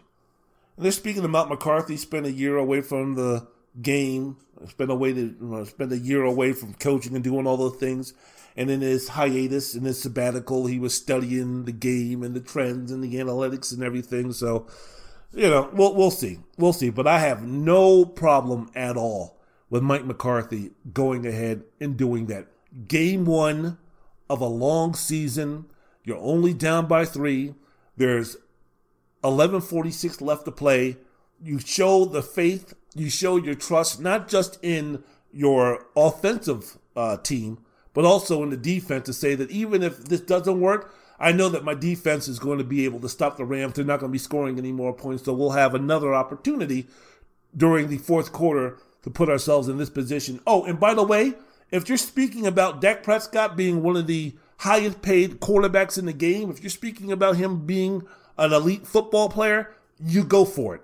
If you're speaking about a game manager, if you're speaking about a rookie quarterback, if you're speaking about Mitchell Trubisky, you go ahead and kick the field goal. But if you want to put Dak Prescott up there with the elites, if Aaron Rodgers with that quarterback, you go for it. If Ben Roethlisberger with that quarterback, you go for it. If uh, Deshaun Watson, Patrick Mahomes, Lamar Jackson, Russell Wilson was your quarterback, you go for it. If Dak Prescott is going to be part of that group in that situation, in that uh, time and space, you go for it. Wendell's World of Sports, I'm your host, Wendell Wallace. So glad that you could be with us. So for the Cowboys, injuries moving forward, um, linebacker Leighton Vander, Vander Esch fractured, fractured his collarbone, uh, generally requires surgery and a four to six week recovery timetable. The injury is not believed to be season ending. We will see. Um, tight end Blake Jarwin left the game with a knee injury. The team fears that he tore his ACL. No word on that as I'm recording this podcast. And also, offensive lineman Cam Erving also left the game with a knee injury sometime in the second quarter. No word on him either. So, how about how about Don, Terry Pope? Poe, who became the first Cowboy player to kneel during the national anthem before the uh, Sunday night football kickoff against the uh, LA Rams. Is he still with the team? Is he still around? Has uh, Jerry Jones said anything? I know Jerry Jones was like, I'm proud of him and everything like that. But, you know, good uh, good for Dontari. Good for Dontari. So there you go. Wendell's World in Sports. I'm your host, Wendell Wallace. So glad that you could be with us speaking about what went down in the NFL Week 1. New England over Miami 21 to 11. Of course, the news is about Cam Newton. Physically, athletically, Cam Newton showed against the Dolphins that he's not the same Cam Newton that he was in 2015, of course, or in 2017, but he's still effective in the offense that he's running right now for New England. He went 15 and 19 for 155 yards. He ran the ball 15 times for 75 yards and two touchdowns. Brady, by comparison, Brady, by comparison, he never eclipsed 41 yards rushing in any of his 285 games for the franchise. Yeah, take that, you fucking asshole. That's just joking. But as team, New England rushed 42 times for 217 yards. Both of those were the most in a season opener under Belichick. And um, moving forward, this is basically going to be the strength for them to win football games. Uh, Cam didn't attempt to pass any deeper than outside of the numbers. He was efficient. He was a strong game manager. I think when they talk about the New England offense in terms of just the New England game plan, both offensively, defensively, special teams and such, how they, you know, kind of mesh what they're going to do with some of the weaknesses of the teams that they're going to be facing. So one week it could be a situation where they're going to run the ball, run the ball, run the ball, run the ball. Then the next week, depending upon the strength of the defense, the offense is going to pass the ball, pass the ball, pass the ball, pass the ball, pass the ball. So you can never get any type of tendencies to what the Patriots are always going to do because they, you know, are flexible enough to equate their game plan to what the weaknesses of their opponent's defense is. With Newton, I don't know if you could do that. Now, you could say the same thing about uh, Tom Brady with the New England Patriots. No matter you know how much flexibility they have, we're never going to have Tom Brady run the football as much as they did with Cam Newton. Uh, Tom Brady was never going to be the running threat from the quarterback position in his 20 years of playing under the center for the New England Patriots. I don't care what the weaknesses of the opponents were. Tom Brady was not going to be out there running the football and getting hit and doing all those type of things. So moving forward now with Cam Newton, I don't think regardless of what the weakness is, for instance, if their opponents have a weak secondary, I don't think that Cam Newton is going to go back and start throwing the ball 40 to 45 times. That's not Cam Newton. That's not the best thing to get out of Cam Newton. Bill Belichick, who's one of the greatest coaches in any sport, anywhere, anytime, of course, knows that, knows that I'm much better than I do. But the strength for those guys is basically just to uh, have Cam do what he does. So, of course, as I mentioned before on my YouTube channel, is discussing this. My only question is: Is Cam Newton built to be taking this type of punishment to be running the, the ball as much as he did over an inter- interrupted, uninterrupted 16 game season? I mean, this is a guy who's had over 934 carries and multiple surgeries throughout his career. Are we expecting Cam Newton to still be? I mean, they designed 13 running plays for Newton. So are we expecting in week 12, 13, and 14 to have Cam Newton still running the ball on design running plays 8, 10, 12 times a game? And depending upon the weaknesses of the defense, the, are we going to have Cam Newton run the ball 15, 16, 17 times a game in week 13, 14 of the NFL season? I wouldn't think so. I would not think so whatsoever, and especially when you take a look at some of the um, wide receiver wide receiver weapons that Cam Newton is dealing with. Are you really going to be asking him at any time of the season to, you know, try to start throwing the ball 30 to 40 times a game, 45 times a game? I don't think so. I really don't think so. But it was a good, strong opening for the Patriots. They're playing the Miami Dolphins, a solid, continuously improving team. Don't think that they're a playoff team yet. They played them. They played the Dolphins at home. That's fine. Um, Belichick, at the coach of the Patriots for the most part, you know, in September has been a little bit rocky in terms of the first four or five games of the season. There's been many uh, seasons with Belichick at the head coach for the New England Patriots where they've started the season two and two, two and three, one and one, one and two, those type of things. They get better as the season moves on, but this is basically new for everybody. So we'll see. We'll see. But for the NFL, man, it was a good, solid opening day weekend. The Arizona Cardinals looked uh, pretty good in defeating the uh, San Francisco 49ers. Not reading too much into the 49ers this season so far. Don't think that their defense is going to be as dominant as they were last season, but I still think Kyle Shanahan as your offensive play caller, I mean, how bad can it be? You're speaking about the, the Baltimore Ravens. Uh, they look very strong. Lamar Jackson looked like he improved in the offseason in terms of with his passing game, not as much reckless running as he did before. So, I mean, that was something that was good to see. Uh, Teddy Bridgewater, I thought, looked pretty comfortable and did pretty well as the starting quarterback for the uh, Carolina Panthers against the uh, Las Vegas Raiders. So, they look pretty good. Um, Pittsburgh Steelers, their defense still seems to be pretty strong in the Monday night game against Daniel Dime Jones and the New York Giants. So we'll see. A lot of moving parts, a lot of things moving on, but uh, it was just awesome to get back to watching some NFL football, and I cannot wait for the continuance of NFL football Sunday after Sunday after Sunday, taking it one Sunday at a time. With the pandemic looming, we don't know what the future holds, so let's live and let's enjoy in watching football in the near present state.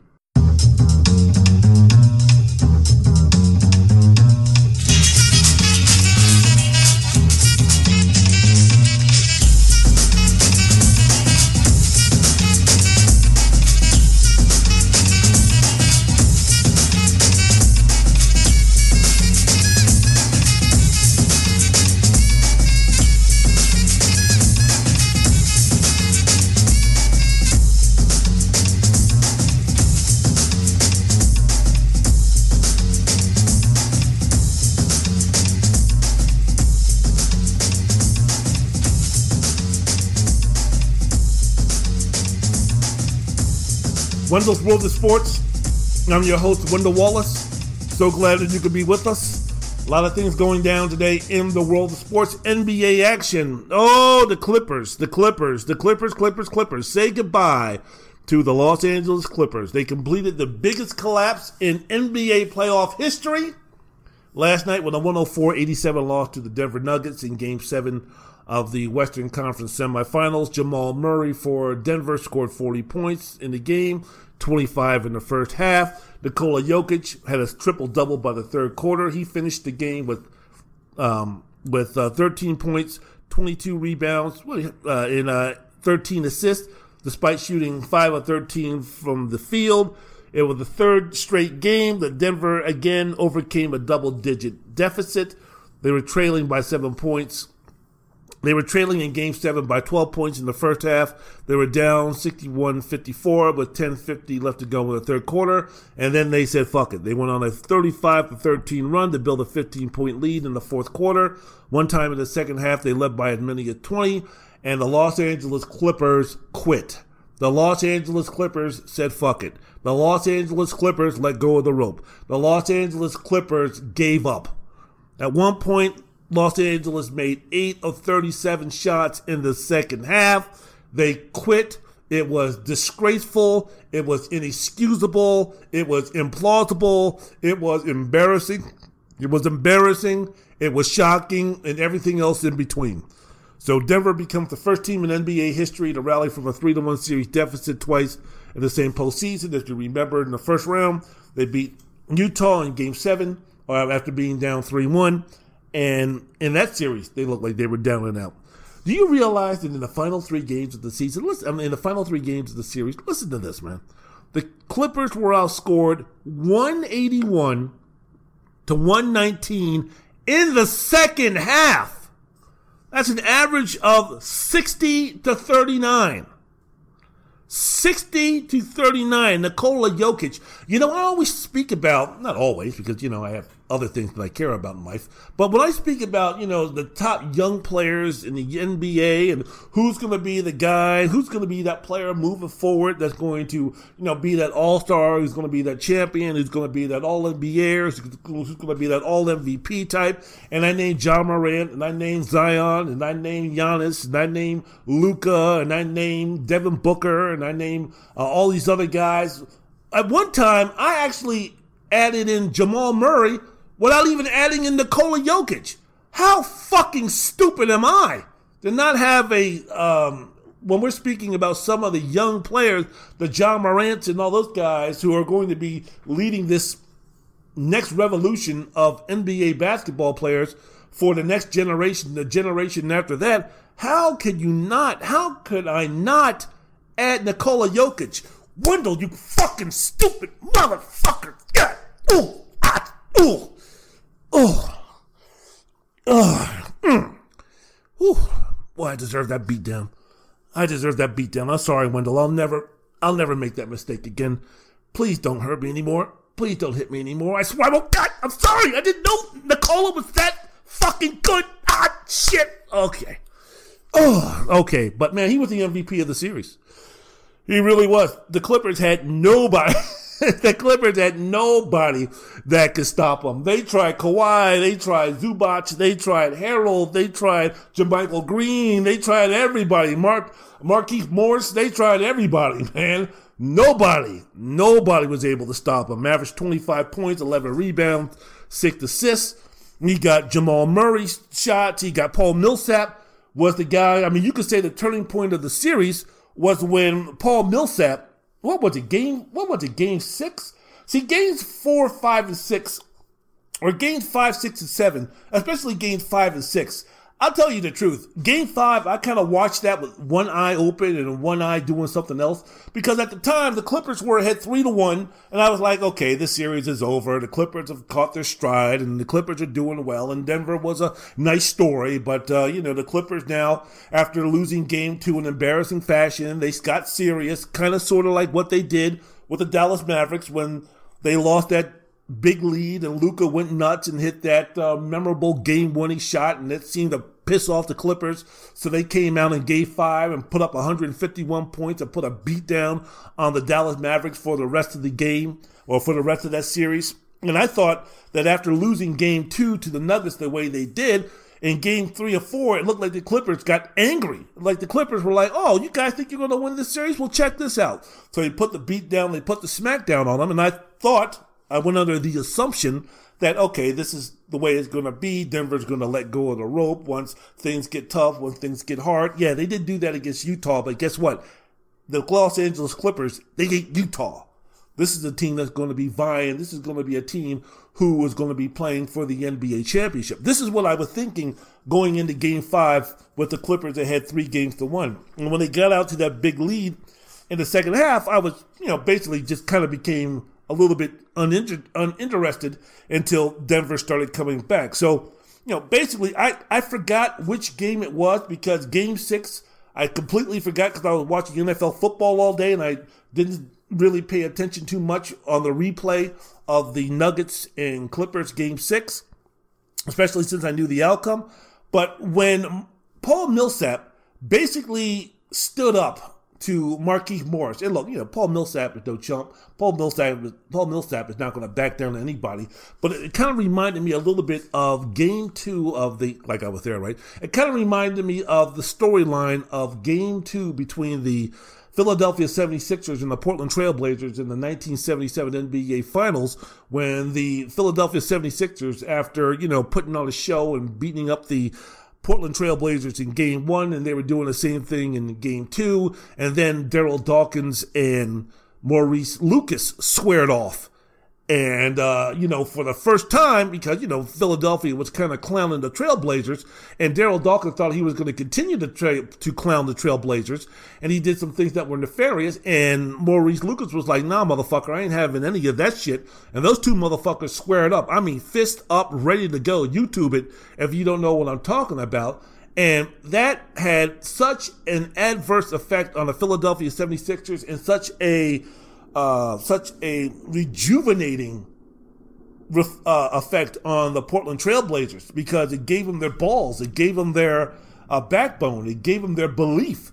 And I remember Daryl Dawkins, the story was correct. Daryl Dawkins was pissed off that, you know, no one really came to, I don't know if he would come to his rescue, but basically it's like, you know, I'm squaring up against Maurice Lucas over here, and where the fuck are you guys at? So you guys are just going to leave me out here all by myself, huh? So that caused a great division within the 76ers locker room on a team that really wasn't close and had chemistry issues to begin with.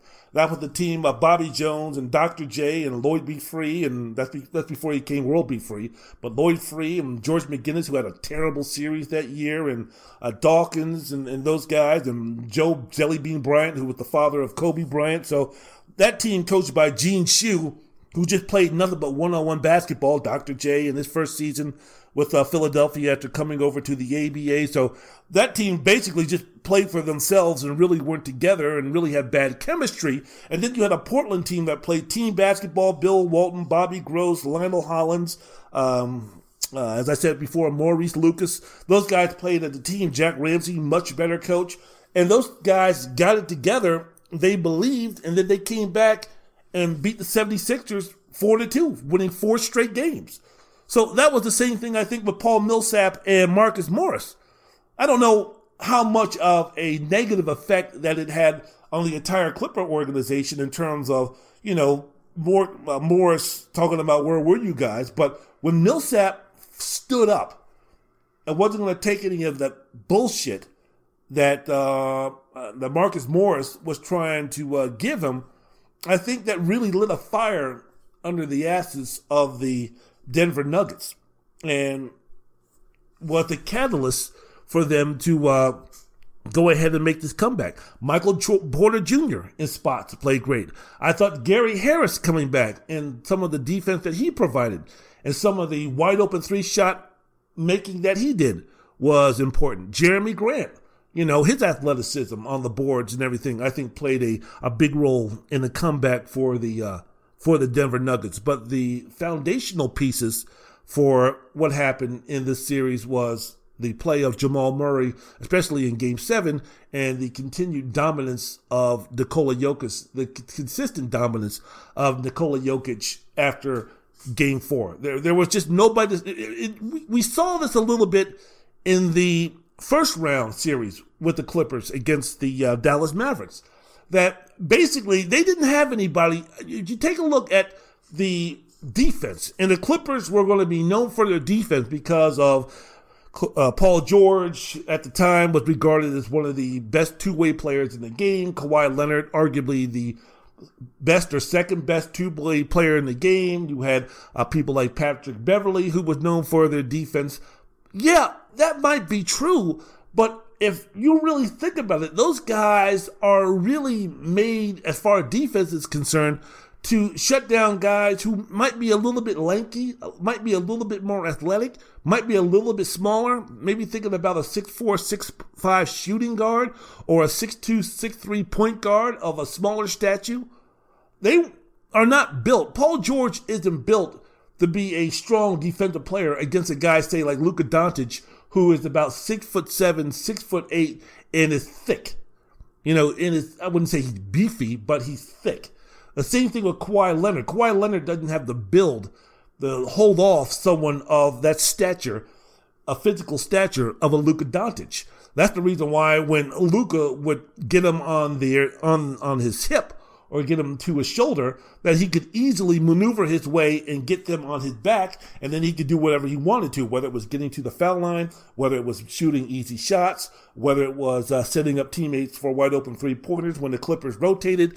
So that was the same thing with Nikola Jokic. There was nobody on that team except Nikola Jokic even presented a bigger problem because at least with Doncic, you could have someone like, uh, you know, Marcus Morris. You could have a couple of guys, you know, give them a, a little bit of trouble. And Luka was mainly starting the offense. Luka was mainly starting his pick and roll action about 21, 22, 23 feet away from the basket. So, you know, he had to do, do a lot, get by, switch off, hunt for centers, hunt for Zubac, and then start working from 22 feet to, you know, get near the basket, get to the foul line extended, get to one of the elbows and work from there. You know, and he was still settling a lot of time for step back threes um, on some of his on some of his uh, offensive uh, offensive plays for Dallas. With the Nuggets, Jokic could just park his ass, his big ass, about six, seven feet away from the basket with his back to the basket on the block, and Montrezl Harrell wasn't going to do anything. You can sit there and talk about, yeah, and, and it's legit. It's legit. No doubt it's legit about Montrezl Harrell, the fact that he was rusty, the fact that he lost his grandmother who was so important to him, and the fact that he was, you know, still hadn't gotten over that. Hell, my dad died almost three years ago. I still haven't gotten over that. So I can understand the fact that here was a guy who lost the uh, love and importance and foundation of who he was and his grandmother and him trying to grieve over that and the fact that he had to come back after not playing basketball and he had to acclimate himself to a bubble while dealing with this both physically and mentally and going ahead and um, you know playing in such a high stakes game of NBA basketball such is such against a skilled player as Nikola Jokic I mean I, I can understand the difficulty that he would have. But I don't care if everything in Montrezl Harrell's life was the greatest thing going of any person who's ever walked the face of the earth. He was going to have some huge problems due to just his size, his lack of height, against someone like a Nikola Jokic, who on the defensive end, he couldn't use his size and his strength and his girth to uh, move Jokic because Jokic, number one, was would not be moved, and number two, you can't speed Jokic up. So, I mean, good Lord have mercy. Uh, Nikola destroyed, absolutely destroyed Montrezl Harrell to the fact that one of the criticisms that Doc Rivers is uh, being heaped upon in terms of his coaching, you know, dealing with his inflexibility. I mean, hell, he made Mike Budenholzer look like Nick Nurse in terms of trying things and going outside the box and everything like that. Well, one of the things that Doc is getting destroyed about is why the fuck are you playing Montrezl Harrell why were you continually playing Montrezl Harrell on Nikola Jokic when he was just getting lambasted, when he was just getting beat down like uh, like he was a pogo the clown? I mean, what the hell is up with that? Well, I mean, in Doc's defense, he would say, "Well, who else am I going to put on him? I can't put Paul George on him." I can't put for long stretches of time Kawhi Leonard on him and then ask him to turn around and give me 25 and 11 on offense. I can't put JaMychal Green on him for a long periods of time. I, I whom I can't put um, Marquise Moore, Marcus Morris on him for long periods of time. I, I don't got any depth at the center position. If Zubac gets in foul trouble, I, I, I can't have him foul out after playing only 12, 13 minutes. So someone's got to guard him. And Montrez is the sixth man of the year.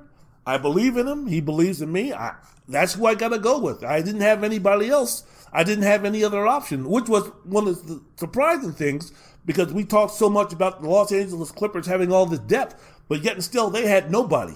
I mean, nobody. I mean, absolutely nobody that could have stopped uh, Nikola Jokic. So he was he was the MVP of the series. He was Luka Doncic for the Clippers, except only harder again because he was bigger, tougher, stronger, and he started his offense a lot closer to the basket than uh, did. Wendell's World of Sports. I'm your host, Wendell Wallace. So glad that you could be with us. So the uh, Western Conference Finals are set, man. The Los Angeles Lakers versus the Denver Nuggets, and I'm not counting Denver out. I guess you really can't count Denver out. I really the series. I guess the series is really not going to be able to start until the Lakers are up three to one and up 18 points with five minutes left to go in the third quarter. That's when the Nuggets are going to be like, all right, let's start playing. Of course, they're not playing the Jazz. Of course, the Nuggets wouldn't be playing the Los Angeles Clippers, who proved to be mental midgets they're going to be playing LeBron James and Anthony Davis. And if that happens, they ain't going to win. I think the Lakers are going to win this series in six games. I think that, um, you know, as much as uh, Jokic is going to give out some punishment and give out some lessons and, and, and some schooling lessons on how to play basketball in the low post to uh, JaVale McGee and Dwight Howard's going to get some action, and I'm quite sure for stretches there's going to have uh, they're going to have uh, uh Anthony Davis go ahead and uh, deal with Jokic.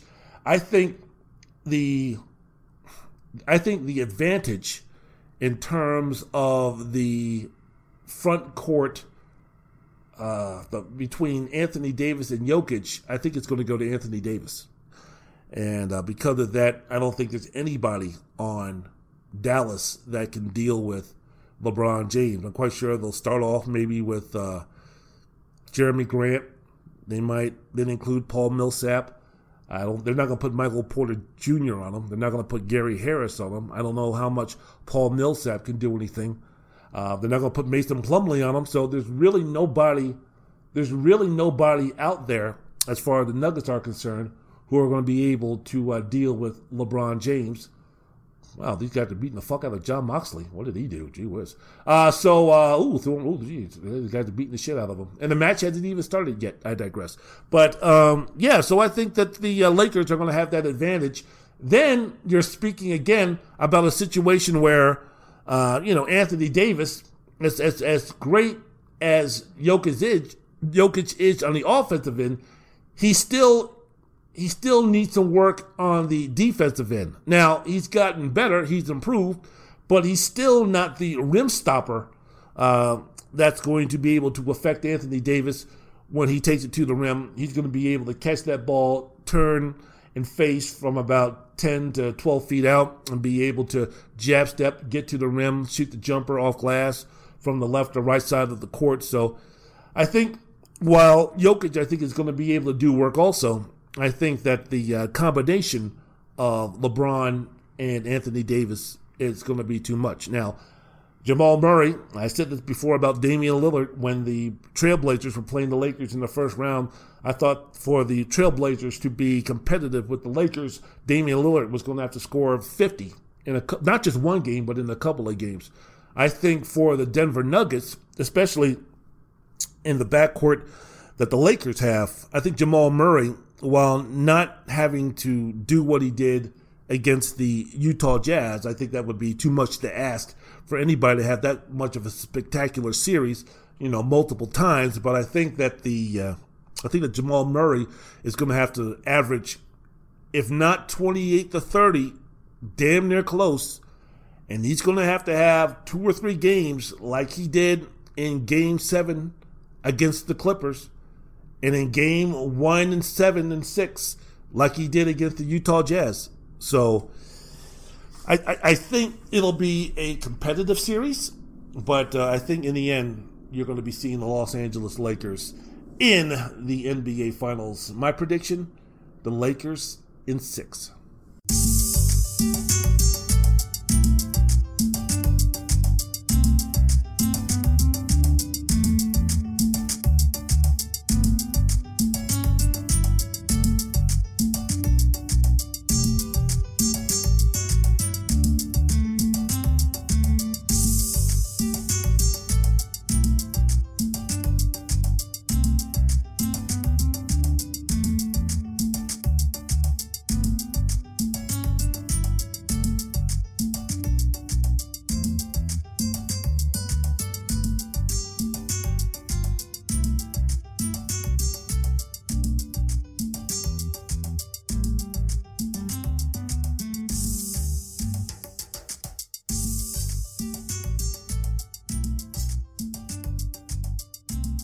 Wendell's World in Sports.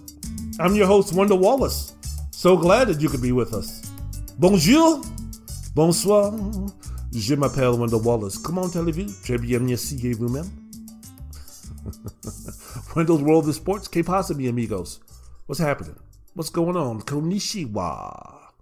To all my beautiful, lovely brothers and sisters out there, Wendell's World of Sports. Shalom, my wonderful brothers and sisters. Wendell's World of Sports. So glad that you could be with us. Wassalamu alaikum, my brothers and sisters. Wendell's World in Sports. I'm your host. My name is Wendell Wallace. Hope that you're doing well.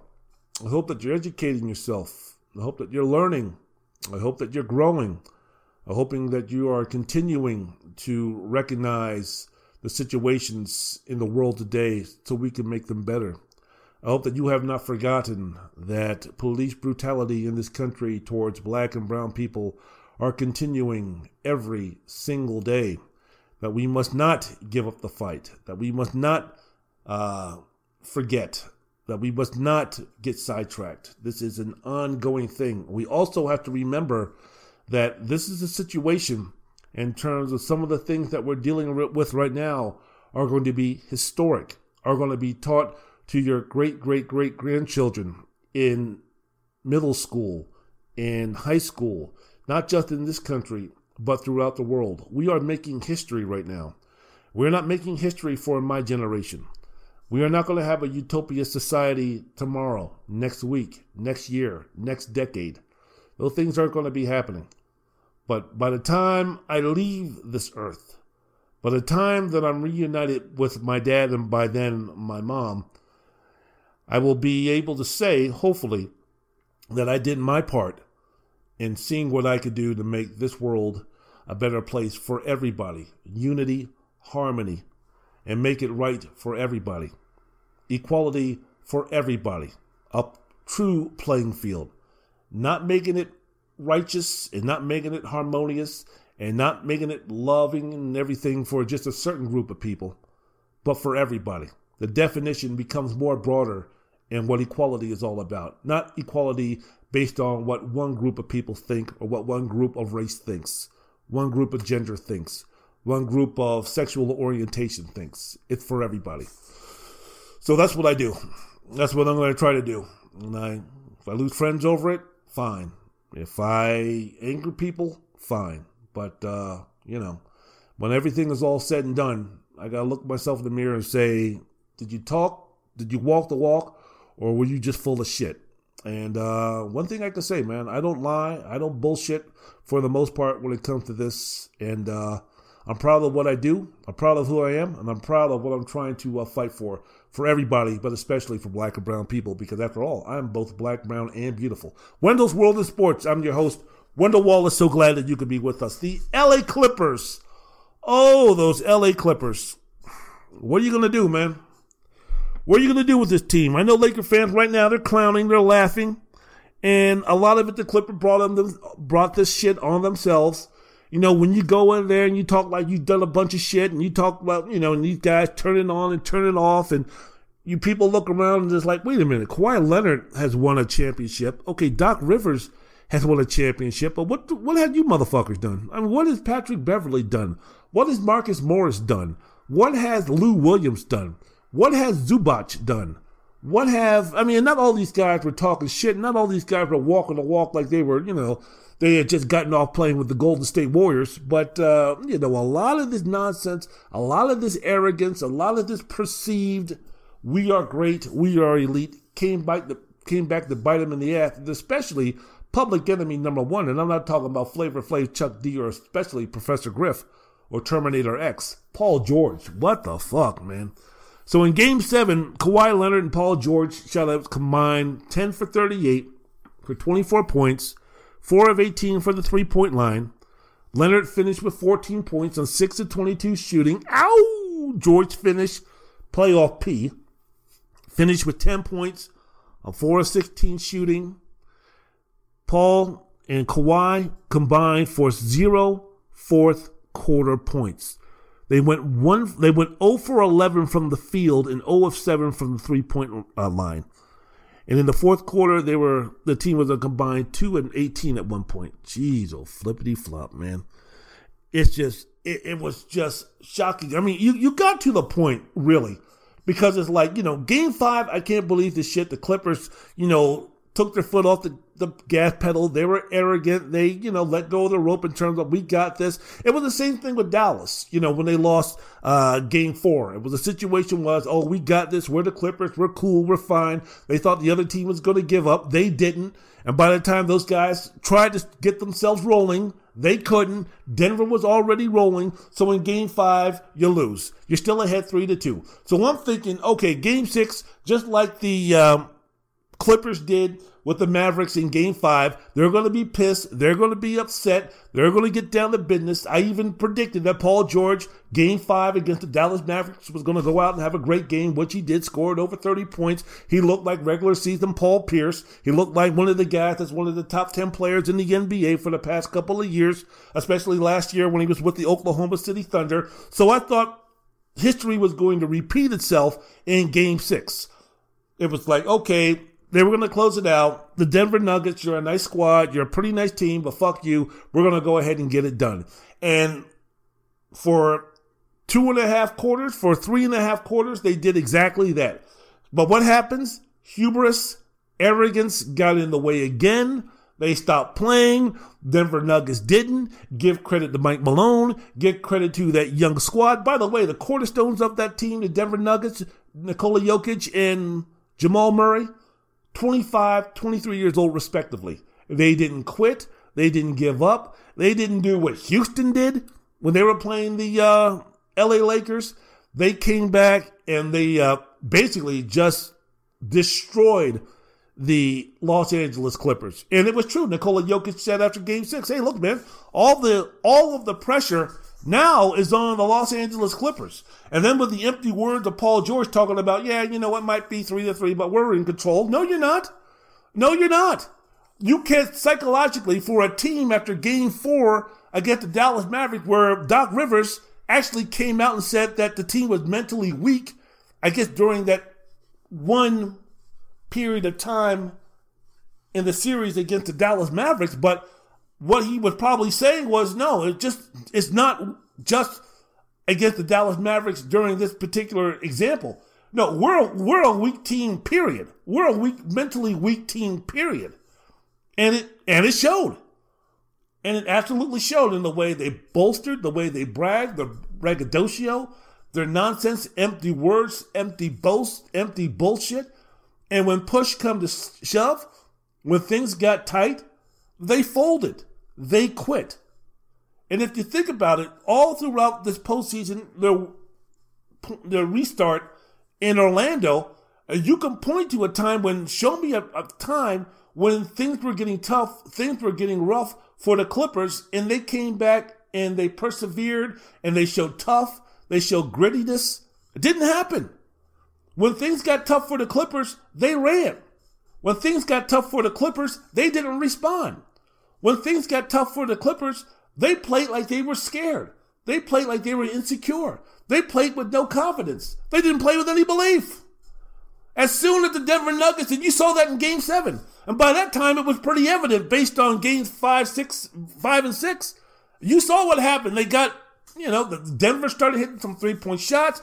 Even when the Clippers got ahead, it was like, okay, you know, even if you were a Clipper fan, you couldn't sit up there with any type of um, good feeling to say that, okay, we got this. The Clippers are going to turn it on. The old Clippers are going to come out. Kawhi Leonard's going to take over. Paul George is going to help them do that. Denver doesn't have the experience. Denver doesn't have the firepower. Denver doesn't have the talent. Denver doesn't have the Kawhi Leonard on their team who has won championships. This is Kawhi time to take things over. You didn't get that feeling when the uh, LA Clippers were up seven in game seven in the third quarter. It was almost like if you were a Clipper fan, oh shit.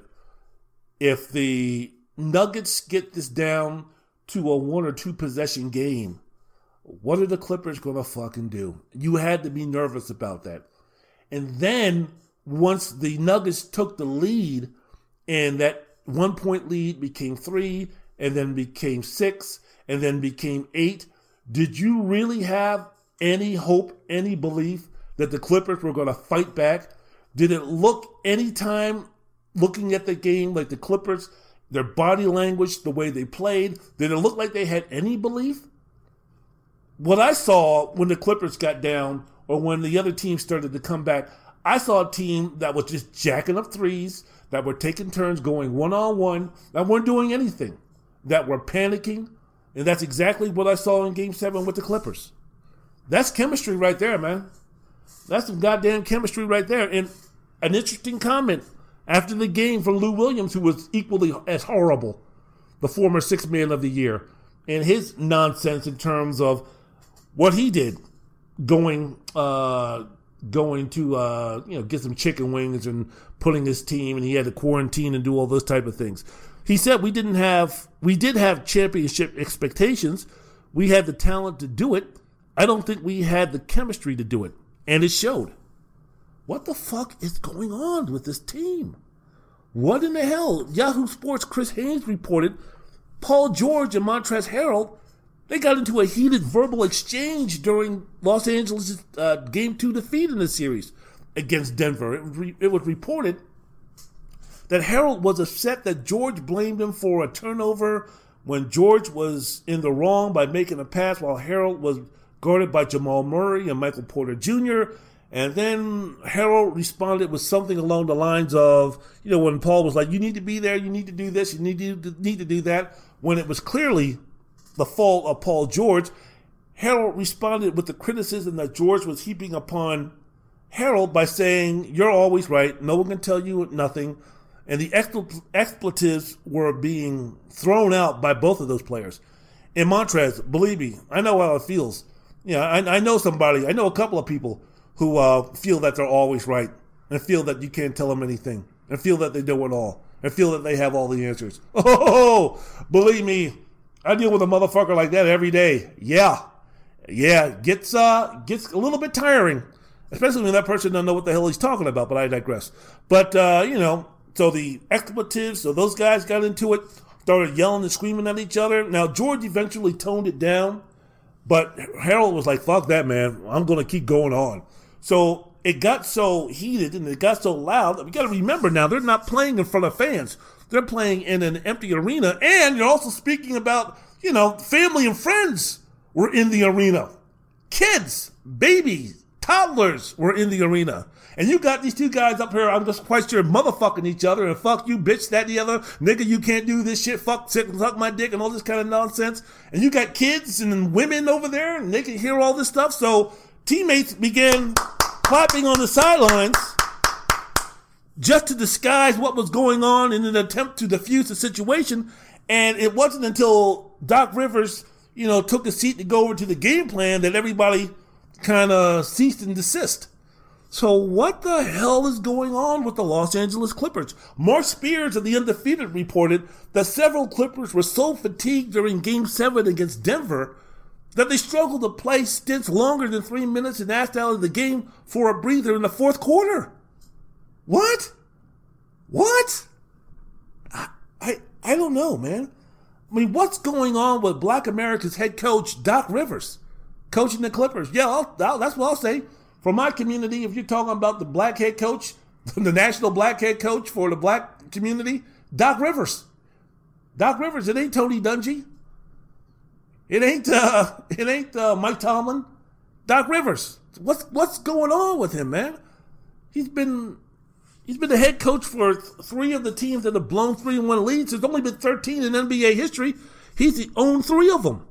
He's also coached three teams that have blown three to two leads. Now, some of these, look, you take a look and, you know, the devil's in the details and, you know, you, you look a little bit closer. I mean, round one in 2003, where they blew a three to one lead to the Pistons. I mean, that season they were unbelievable. That was the year that they thought they were going to get Tim Duncan. They thought that they were going to get Grant Hill, and they did get Grant Hill, but he had ankle problems, so he didn't play. Tim Duncan decided to remain with San Antonio, and the Detroit Pistons were the best team in the Eastern Conference at that time. And you're also speaking about a Magic team that had Tracy McGrady, Darrell Armstrong, and nobody else. So the Pistons were clearly, clearly the better team than the Orlando Magic that year. Then you had, like, for instance, the 2010 NBA Finals where the Lakers beat the uh, Celtics after being down 3 to 2. Well, that was also the game where I think Kendrick Perkins in game six got injured. So for game seven, Boston was depleted because they weren't playing with Perkins.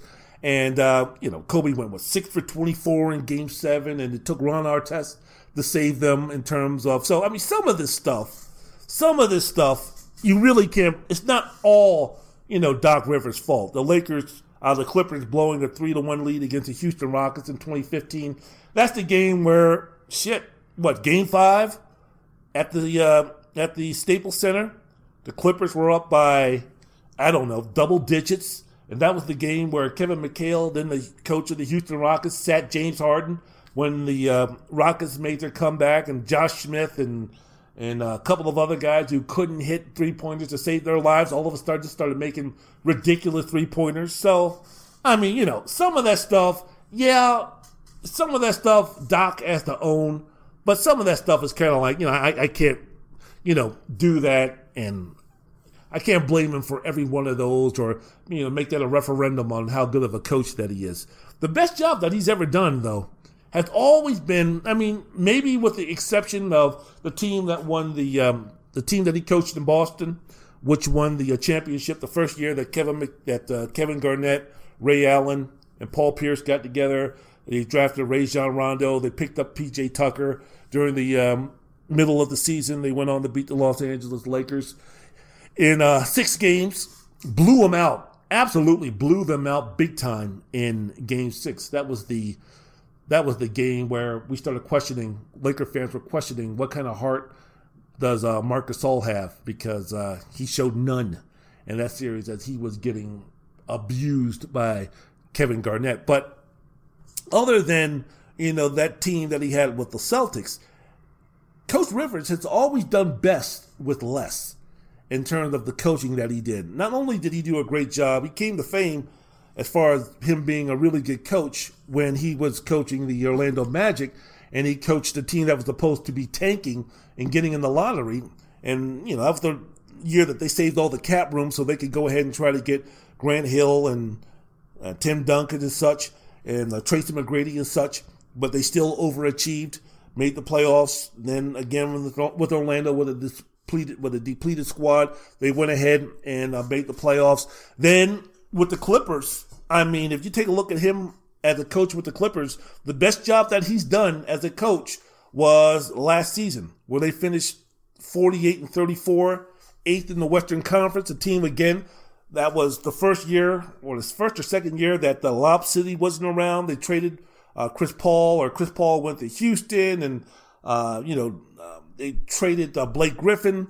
So that was the team that where they had Patrick Beverley and Lou Williams, Montrezl Harrell, Danilo Gallinari, Shai Gilgeous-Alexander, Garrett Temple, Sindarius Thornwell, Wilson Chandler. I mean, none of these guys would you be ranking as all star players or anything like that. Yeah, Lou Williams had won the sixth man of the year, and was considered, you know, one of the better six men uh, in the game. But for the most part, they were a bunch of guys who really weren't supposed to be doing much.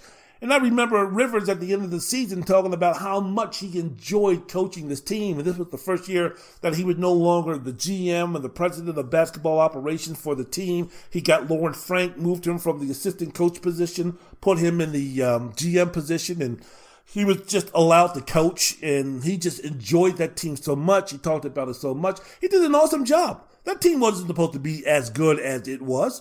I mean, if you remember that team in game two, that was the team that uh, overcame a 31 point deficit in the third quarter to the Golden State Warriors, the team that went on to uh, play in the NBA championship, Golden State Warriors, in game two to tie up that series. Then they went ahead and lost the subsequent three games. But uh, that Warrior team, that Warrior team reminded me a lot of, oh, I don't know, a team like uh, the Denver Nuggets, a team like, oh, I don't know, the uh, Miami Heat, a team with the mentality and the toughness and the grit and the heart of someone like, oh, I don't know, the Toronto Raptors.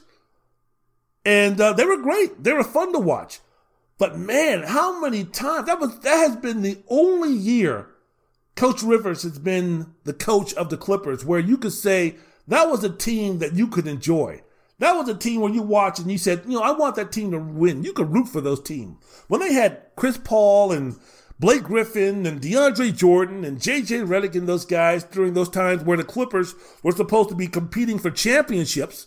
And that was the year that, you know, Doc came over. He got traded from Boston and came over because he didn't want to coach a rebuilding team anymore. So they sent him over to the uh, Clippers. And again, as I mentioned before, Chris Paul and those guys were already over there. They made a couple of more acquisitions, and that was supposed to be, you know, the thing that was supposed to get them to be NBA championship material.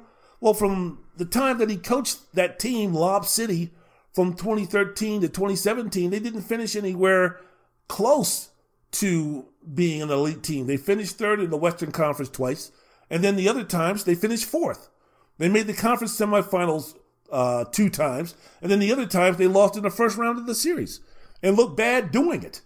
I remember the last game that quote unquote Lob City and Doc Rivers were around. I mean, they were embarrassed at home by Utah. Gordon Hayward didn't work on those guys. So I don't know, man. I don't know what's going on with Doc Rivers. I mean, he can coach, and he proved with superstars that he could coach. A friend of mine was talking about at one time they had uh, he was working, uh, and I don't know if it was a hotel or somewhere, but it wasn't on the court. And uh, this is when you know the Celtics were uh, doing their thing, and Kevin Garnett, Paul Pierce, Rajon Rondo, and Ray Allen walked in to an establishment that he was working at, or something like that. And he was like, Wendell, let me tell you something, man. You know, they were there for a while, this, that, and the other.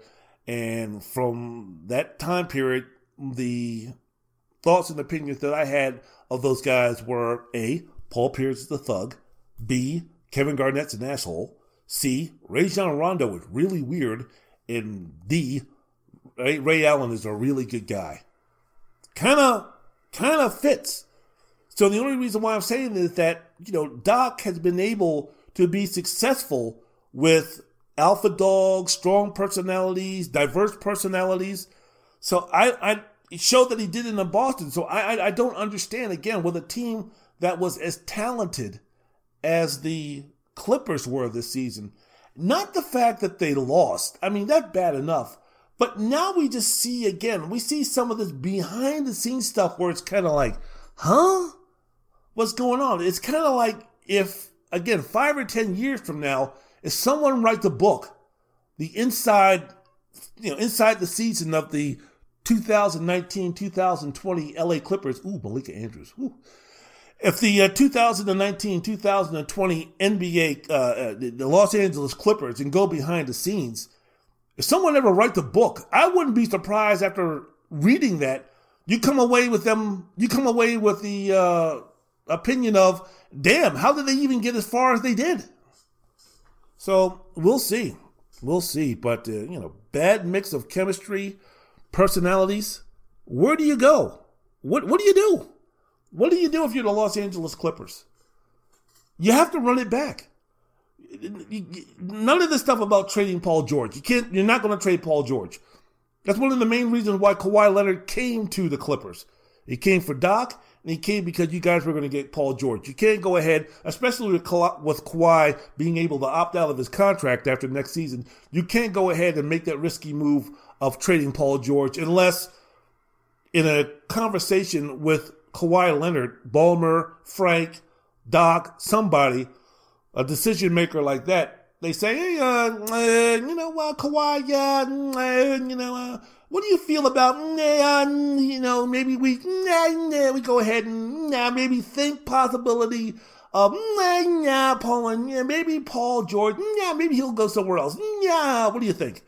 And he says, uh, yeah, go ahead and do it. And I mean, you know, then maybe you go ahead and do that, but without Kawhi's blessing, I'm not trading Paul George no matter how bad it is. I'm not pay, trading Paul George. And right now, Paul George is at his lowest point right now. So who are you even going to get that can equate to uh, Paul George? The Philadelphia 76ers, um, I don't think that they're going to be dumb enough as many bad moves that uh, Elton Brand made putting this team together. I don't think that he's going to be calling Lord Frank and talk Lord Frank and talk about, hey, you know what? You know, we'll give you Ben Simmons or Embiid or somebody for Paul George. I mean, they might offer you Tobias Harris. They might offer you Al Horford and some other pieces. But the two pieces that you would want if I were the Clippers uh, to even think about the possibility of trading Paul George, namely Joel Embiid and uh, Joel Embiid and Ben Simmons. That's not happening. That's not happening. So if you're the Clippers, I mean, I don't know. You have to re-sign Montrezl Harrell, don't you? I mean, there's really not too much flexibility because you signed Marky Marcus Morris. You traded away your first round pick when you did that. Um, and what would it also say if you went ahead and you traded Paul George? Basically, when you had to give up Shai Gilgeous-Alexander, Danilo Gallinari, five first round draft picks, and the right to swap two other first round draft picks, you can't you can't send Paul George after you basically mortgage your franchise for the next five or six years to get this guy. You can't do it, no matter how bad he plays. I mean, you, you just hope that shame, embarrassment, disappointment will get the Paul George. I don't know if Paul George, I don't know Paul George. Never met Paul George. Have never spoken to Paul George. Don't know the mentality of Paul George. Don't know the inner workings of Paul George. Don't know the people who are around Paul George. I don't know what motivates Paul George, so I can't sit here with any definitive things in terms of Paul George mentally taking it to the next level and being that guy. But uh, I don't know, man. I, some some guys aren't built like Jimmy Butler. So some guys aren't built like Kobe Bryant. Some, I mean, I hate to say it, some guys aren't built like Tyler Herro. And from the evidence that's been shown throughout his career, Paul George ain't one of those guys. So you you just hope that um, he gets a little bit better. He gets a little bit more upset. He gets a little bit more dedicated. He gets a little bit more pissed off. But I don't know. I don't know. I'm giving a pass to Kawhi, six for 22. You know, I'm I'm going to say stop with the nonsense about you know he's with LeBron and all that kind of stuff. I mean, Kawhi Leonard is a superstar. Kawhi Leonard is great. Um, LeBron James is otherworldly, but um, you know, I'm not the the performance by Kawhi Leonard. I'm I'm not going to bury the guy. I'm not going to roast the guy. As I mentioned before, Game Seven of the NBA playoffs between Boston and uh, Boston and the Lakers. I mean, Kobe went six for 24 in Game Seven, and Ron Artest had to save his ass. So, you know, everybody have bad, has bad games. Not everybody can go 40, 20, 20 in a game seven. Now, not, not everybody can go Nikola Jokic mixed in with Jamal Murray like uh, in that situation. Kawhi has two championships. Kawhi was the MVP of two finals. And I also think moving forward with the Clippers, and, and maybe this was the situation where this role was going to be filled by Pat Beverley or somebody. But the one thing about Kawhi, Kawhi is not, at least I don't know. I'm not I'm not behind the scene with the Clippers, so I don't I don't know. But from the looks of things, Kawhi Leonard is not that guy who's that vocal leader. You know, the Kawhi is is not that guy who is going to be getting in people's faces. You know, Kawhi is tough. Kawhi has, you know, impeccable character in terms of, you know, he ain't going to quit. He's not going to give in. He's not going to bow down. He's not going to back down. But I don't know if he inspires um, like like a real real leader should. And look, we don't look. T- Tim Duncan wasn't the guy who was going to yell and scream and be demonstrative, and he got the best out of his players.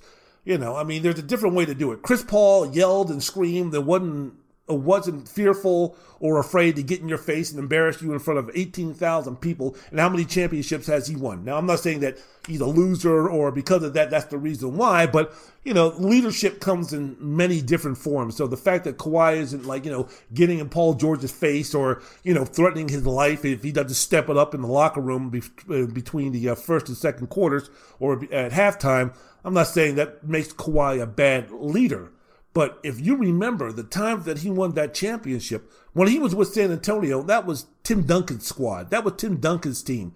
and they had pros like Manu, and they had pros like uh, Boris Diaw and Tony Parker and those guys. So I mean, they weren't relying on Kawhi to pump them up, especially with Kawhi starting in the league and being in the league and um, you know building his resume and such, and such with a team like that, with a coach like that, with an organization like that, they didn't need to be, they didn't need to have Kawhi be that guy. When he won the championship in Toronto, I mean, the toughness, the grit, the heart and soul, whatever you want to say, that was Kyle Lowry. So, I mean, all the things that maybe Kawhi should have been doing with the Clippers, I mean, he didn't have to do that when he was in Toronto because – yeah, that was basically Kyle Lowry's team. I mean, he had been there through the good. He had been there through the bad. He had been there through the ups and the downs and all arounds and getting down like a sex machine, like his name was James Brown. Hi, but uh, you know, so that was his that was his deal. That was his squad. So they didn't need Kawhi to come in there and and and, and do those things. That was Kyle Lowry's job. Now, with him being with the Clippers, I mean, you're mixing in a little bit of you know, Kawhi coming in with the foundation of guys who worked hard and were doing this and were kind of like the foundational pieces of the team moving forward, like Harrell and Zubac and, and, and, all those other guys. And now you come in with Paul George and Kawhi Leonard and some of the things and some of the routines that you were doing before that made you successful, playing hard every night, playing with intensity, not taking games off, not taking possessions off, all of those things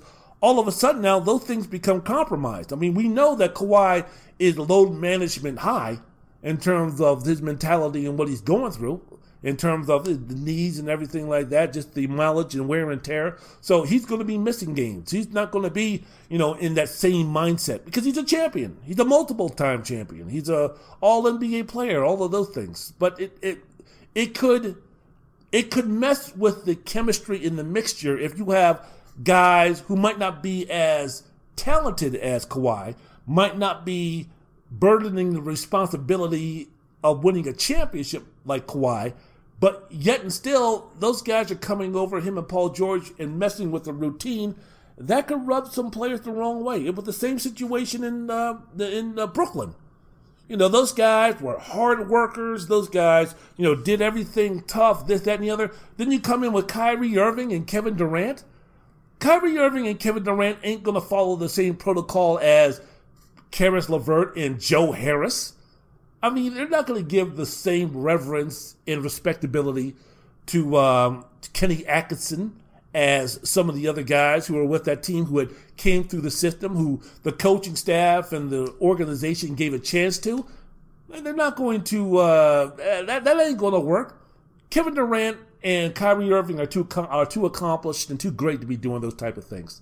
So it can fuck with your chemistry, and I think that was the thing. We I remember hearing situations during the regular season that some of the uh, Clipper players were kind of irked and kind of perturbed about, you know what? Why are we why do we have to go to practice every day and bust our butts while Kawhi Leonard can come and go as he chooses? Why do we have to? Uh, why does he get the opportunity? Why does he have the ability to say when he wants to practice and when he wants to play? And that's bullshit. That ain't right. Are we a team or are we not a team? If we're a team, we got to do everything together. If we're not, and so you heard, I heard that story during the season. So I don't know, man. I don't know about. I don't know about the Clippers. I don't know what they're doing moving forward. If they stay put, I mean, they're still going to be a, a, good team, no doubt about it. But uh, yeah, man, the Clippers are something else. And, and, and, Paul George, jeez, Paul George, Paul George, Paul George. Wendell's World of Sports. I'm your host, Wendell Wallace. So glad that you could be with us. You know what? I'm going to say real quick. Hey, Maria Taylor. Let me read these two stories. I was going to save Maria Taylor for later, but uh, time is running out, and I want to mention I want to mention her because she is absolutely fantastic. Yeah, so here's the story. Special dedication to one of the best sideline reporters and studio hosts in the business, male or female, Maria Taylor. Um, she was the target of some fucking jackass, the 670, the score in Chicago, uh, Dan McNeil, who tweeted about Taylor on Monday Night Football during her debut at the Sideline Reporter. He suggested that her outfit, which included a fashionable and creative leather jacket top, I, I, I have no idea, made her look like She should be hosting an adult film award show. Ah, ah, ah, ah, man, damn, that is hilarious. Where do you come up with this stuff? Ah, ah, ah, ah. You know, fuck you, man. So basically, his stupid ass got fired for uh, saying that shit. Awful Announcing captured the tweet before McNeil deleted it. And uh, Rachel Williamson, the regional president for Inter- Entercom, released a statement to a Deadspin about McNeil's termination. It said that Dan McNeil is no longer an employee at the score for each one of our world's each one of our for each one of us our words have power for our brands and on our personalities that is amplified and brings increased responsibility how we choose to use our voices. Last night's tweet and its integrating and humiliating tone to a fellow female broadcaster was unacceptable. We have the best teams in chicago and we must continue to hold yeah the best teams in chicago. What? What? Have you seen mitchell trubisky play football have you seen uh, the Chicago Bulls lately? What are you talking about? We have the best teams in Chicago. Have you seen the Cubs? The White Sox are doing work, but I don't know. We have the best teams in Chicago, and we must continue to hold ourselves to high expectations and continue to be leaders in our organization, our industry, in our community. We apologize to all who were offended by Dan's words, especially Maria. Maria Taylor is awesome. I'm still learning the uh, new rules. New rules. I'm still ignorant in some things and behind the times in some things when it comes to the Me Too movement, when it comes to the woman, women's movement. So I don't know. I mean, I don't know if I should get in trouble or whatever, but Maria Taylor is beautiful. She's beautiful. I, she's so pretty. It's it's it's mesmerizing sometimes. And you know, I don't want to go on and say that's her only, you know, that's her only deal. Like I'm just going to be sitting up there and just Maria Taylor beautiful, Maria Taylor beautiful. But you know, ladies, let me ask you a question. I mean, I mean, how much can I expound on Maria Taylor is beautiful because she is. But and on top of that, she does such a great job, and it makes it easier for me to watch the shows because not only does she do a great job, she's just so beautiful. I don't know if that's objectification. I don't know if that's demeaning. I don't know what it is, but I mean, I'm sorry. I got to be real with it. I mean, now if she wasn't any good, if she wasn't good at her job, I don't care how pretty she is. I'm not watching. First and foremost, she's got to be very talented at her job, which she is. She does a very good job. Silent reporting, she was great. Um, you know, um, I think she's the next star in terms of what these women do, women do, and men, for instance, in the business that they're in. Uh, you know, she's she's awesome, and the fact that she is so talented and she does the job so well, and she's so absolutely gorgeous is just you know icing on the cake. The foundation that the fact that she's very good, very talented at her job, and no matter what she looked like, I didn't give a damn if she looked like a female version of me. I would definitely tune in to watch because she does a great job. The fact that she's the prettiest thing on television, uh, just you know, just adds to it. You know, same thing with Malika Andrews. Same thing with uh, Taylor Rooks. I mean, you know, I, I don't give a damn how beautiful these women are. I don't I don't care about that. The women's looks never bother me, never concern me. I don't care. I mean, you know, if if I'm desperate enough or if I'm jonesing enough to, you know, look at beautiful women and that's it. I mean, that's what the internet is for, right? So you know, I, when I'm when I'm watching sports or doing something together, and I'm want to hear some good sports talk, or I want to hear some good analysis, or I want to hear you know a professional getting it done. I don't give a fuck what you look like. I don't give a damn what your race is. I don't care what gender you are. I don't care what your sexual orientation is. I don't care what's going on in your home. I don't care what's happening. I don't care about any of that stuff. Can you do your job and can you do it well? And Maria Taylor does her job well and all those things. Oh yeah, and I forgot to mention she's absolutely gorgeous. Malika Andrews is fantastic at what she does. Oh yeah, I forgot to mention she's absolutely gorgeous. Taylor Rooks is doing great things for what she's doing. Uh, you know, some of the shit I don't get, some of the shit I'm not interested in. You know, I'm getting close to get off my long guy concerning that stuff, but a lot of people like what she's doing. She's talented at it, and she just happens to be a very attractive woman. Man, that's that's, that's great. That's great. So, you know, I mean, keep going, ladies. Keep doing what you're doing. Jackie MacMullan is awesome. Uh, Linda Cohn is awesome. Elle Duncan is awesome. These women, Jemele Hill is a superstar. uh, in terms of you know her intelligence and her talent and everything. I mean, she's my man. I mean, just far as just the total package of what a black woman is, in my opinion, it's Jemele Hill. I mean, she's she's she's awesome. She's everything, and you know the fact that she's a very attractive woman for me that comes in like fourth. I love the fact that she's intelligent. I love the fact that she's strong. I love the fact that she doesn't back down. I love the fact that she has a personality where she can hang with the fellas. I love the fact that, you know, you could be you around her and not worry about it because of how strong she is. That's my opinion of Jemele Hill from the outside looking in. I've never met Jemele Hill. I've never hung out with Jemele Hill. So, you know, I don't know how Jemele Hill is, you know, as, as, you know, from a standpoint I've never met her from, but what, how she presents herself on television and, uh, social media and other things. I mean, I mean, I'm in love with the stuff that she does. So, you know, all of this is to say that, man, you know, men, we we ha- we have to do better, and I'm trying. I'm really trying, and I'm learning. I'm I'm part of the male chauvinistic blah blah blah. I am, I am, and I'm trying to get better at it. I really am, working hard at it. Uh, Wendell's World of Sports. You know what? I'll get to Boston and uh, Miami a little bit later. I'm running out of time. Um, Great game by Boston, a block by Bam Adebayo. Woo! How the fuck did that guy not tear his arm off, blocking the shot with his off arm? Unbelievable. I mean, Miami is something else. I think that Boston is the more talented team. If you look at, if you take a look at individuals, but uh, you know, Kemba Walker's got to play better. Um, Jaylen Brown, I forgot that you were on the court for long stretches. Jayson Tatum was awesome, but the, the, the offense near the end of the game was mind blowing, was mind boggling. I, I, understand. I mean, it was dribble, dribble, dribble, dribble, dribble. You had Kemba Walker and Jayson Tatum doing a two man game, uh, 27 feet away from the basket, and they're hunting for mismatches. And Kemba should be able to take Tyler Herro off the ball, but you know he 25 feet away from the basket, and Herro's like, well, you ain't going to shoot it from that far out, so I'll just back up a little bit.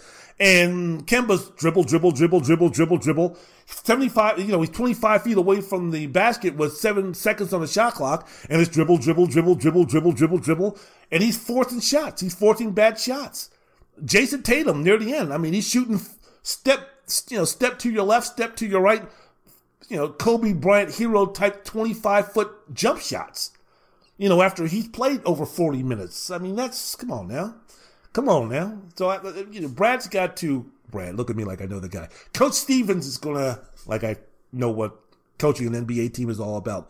I mean, I'm, I'm quite sure that Coach Stevens, would design a little bit better offense for those guys to get shots near the end of the game. But Jimmy Butler's tough, man. One thing about Jimmy Butler, one thing that's going to come out of this series, especially for a budding superstar like uh, Jayson Tatum, who I think if Jimmy Butler smacked him, Jayson Tatum is going to smack him right back. But, you know, Jimmy Butler is going to be the bully on the block. Jimmy Butler is going to be the guy that's going to come up and punch you in the face and he's going to stand right next to you and say, motherfucker, try to punch me back and see what the fuck happens. And Jayson Tatum, I mean, not literally, but I mean, you know, he's that guy that's going to be like, you know, I'm looking for a fight.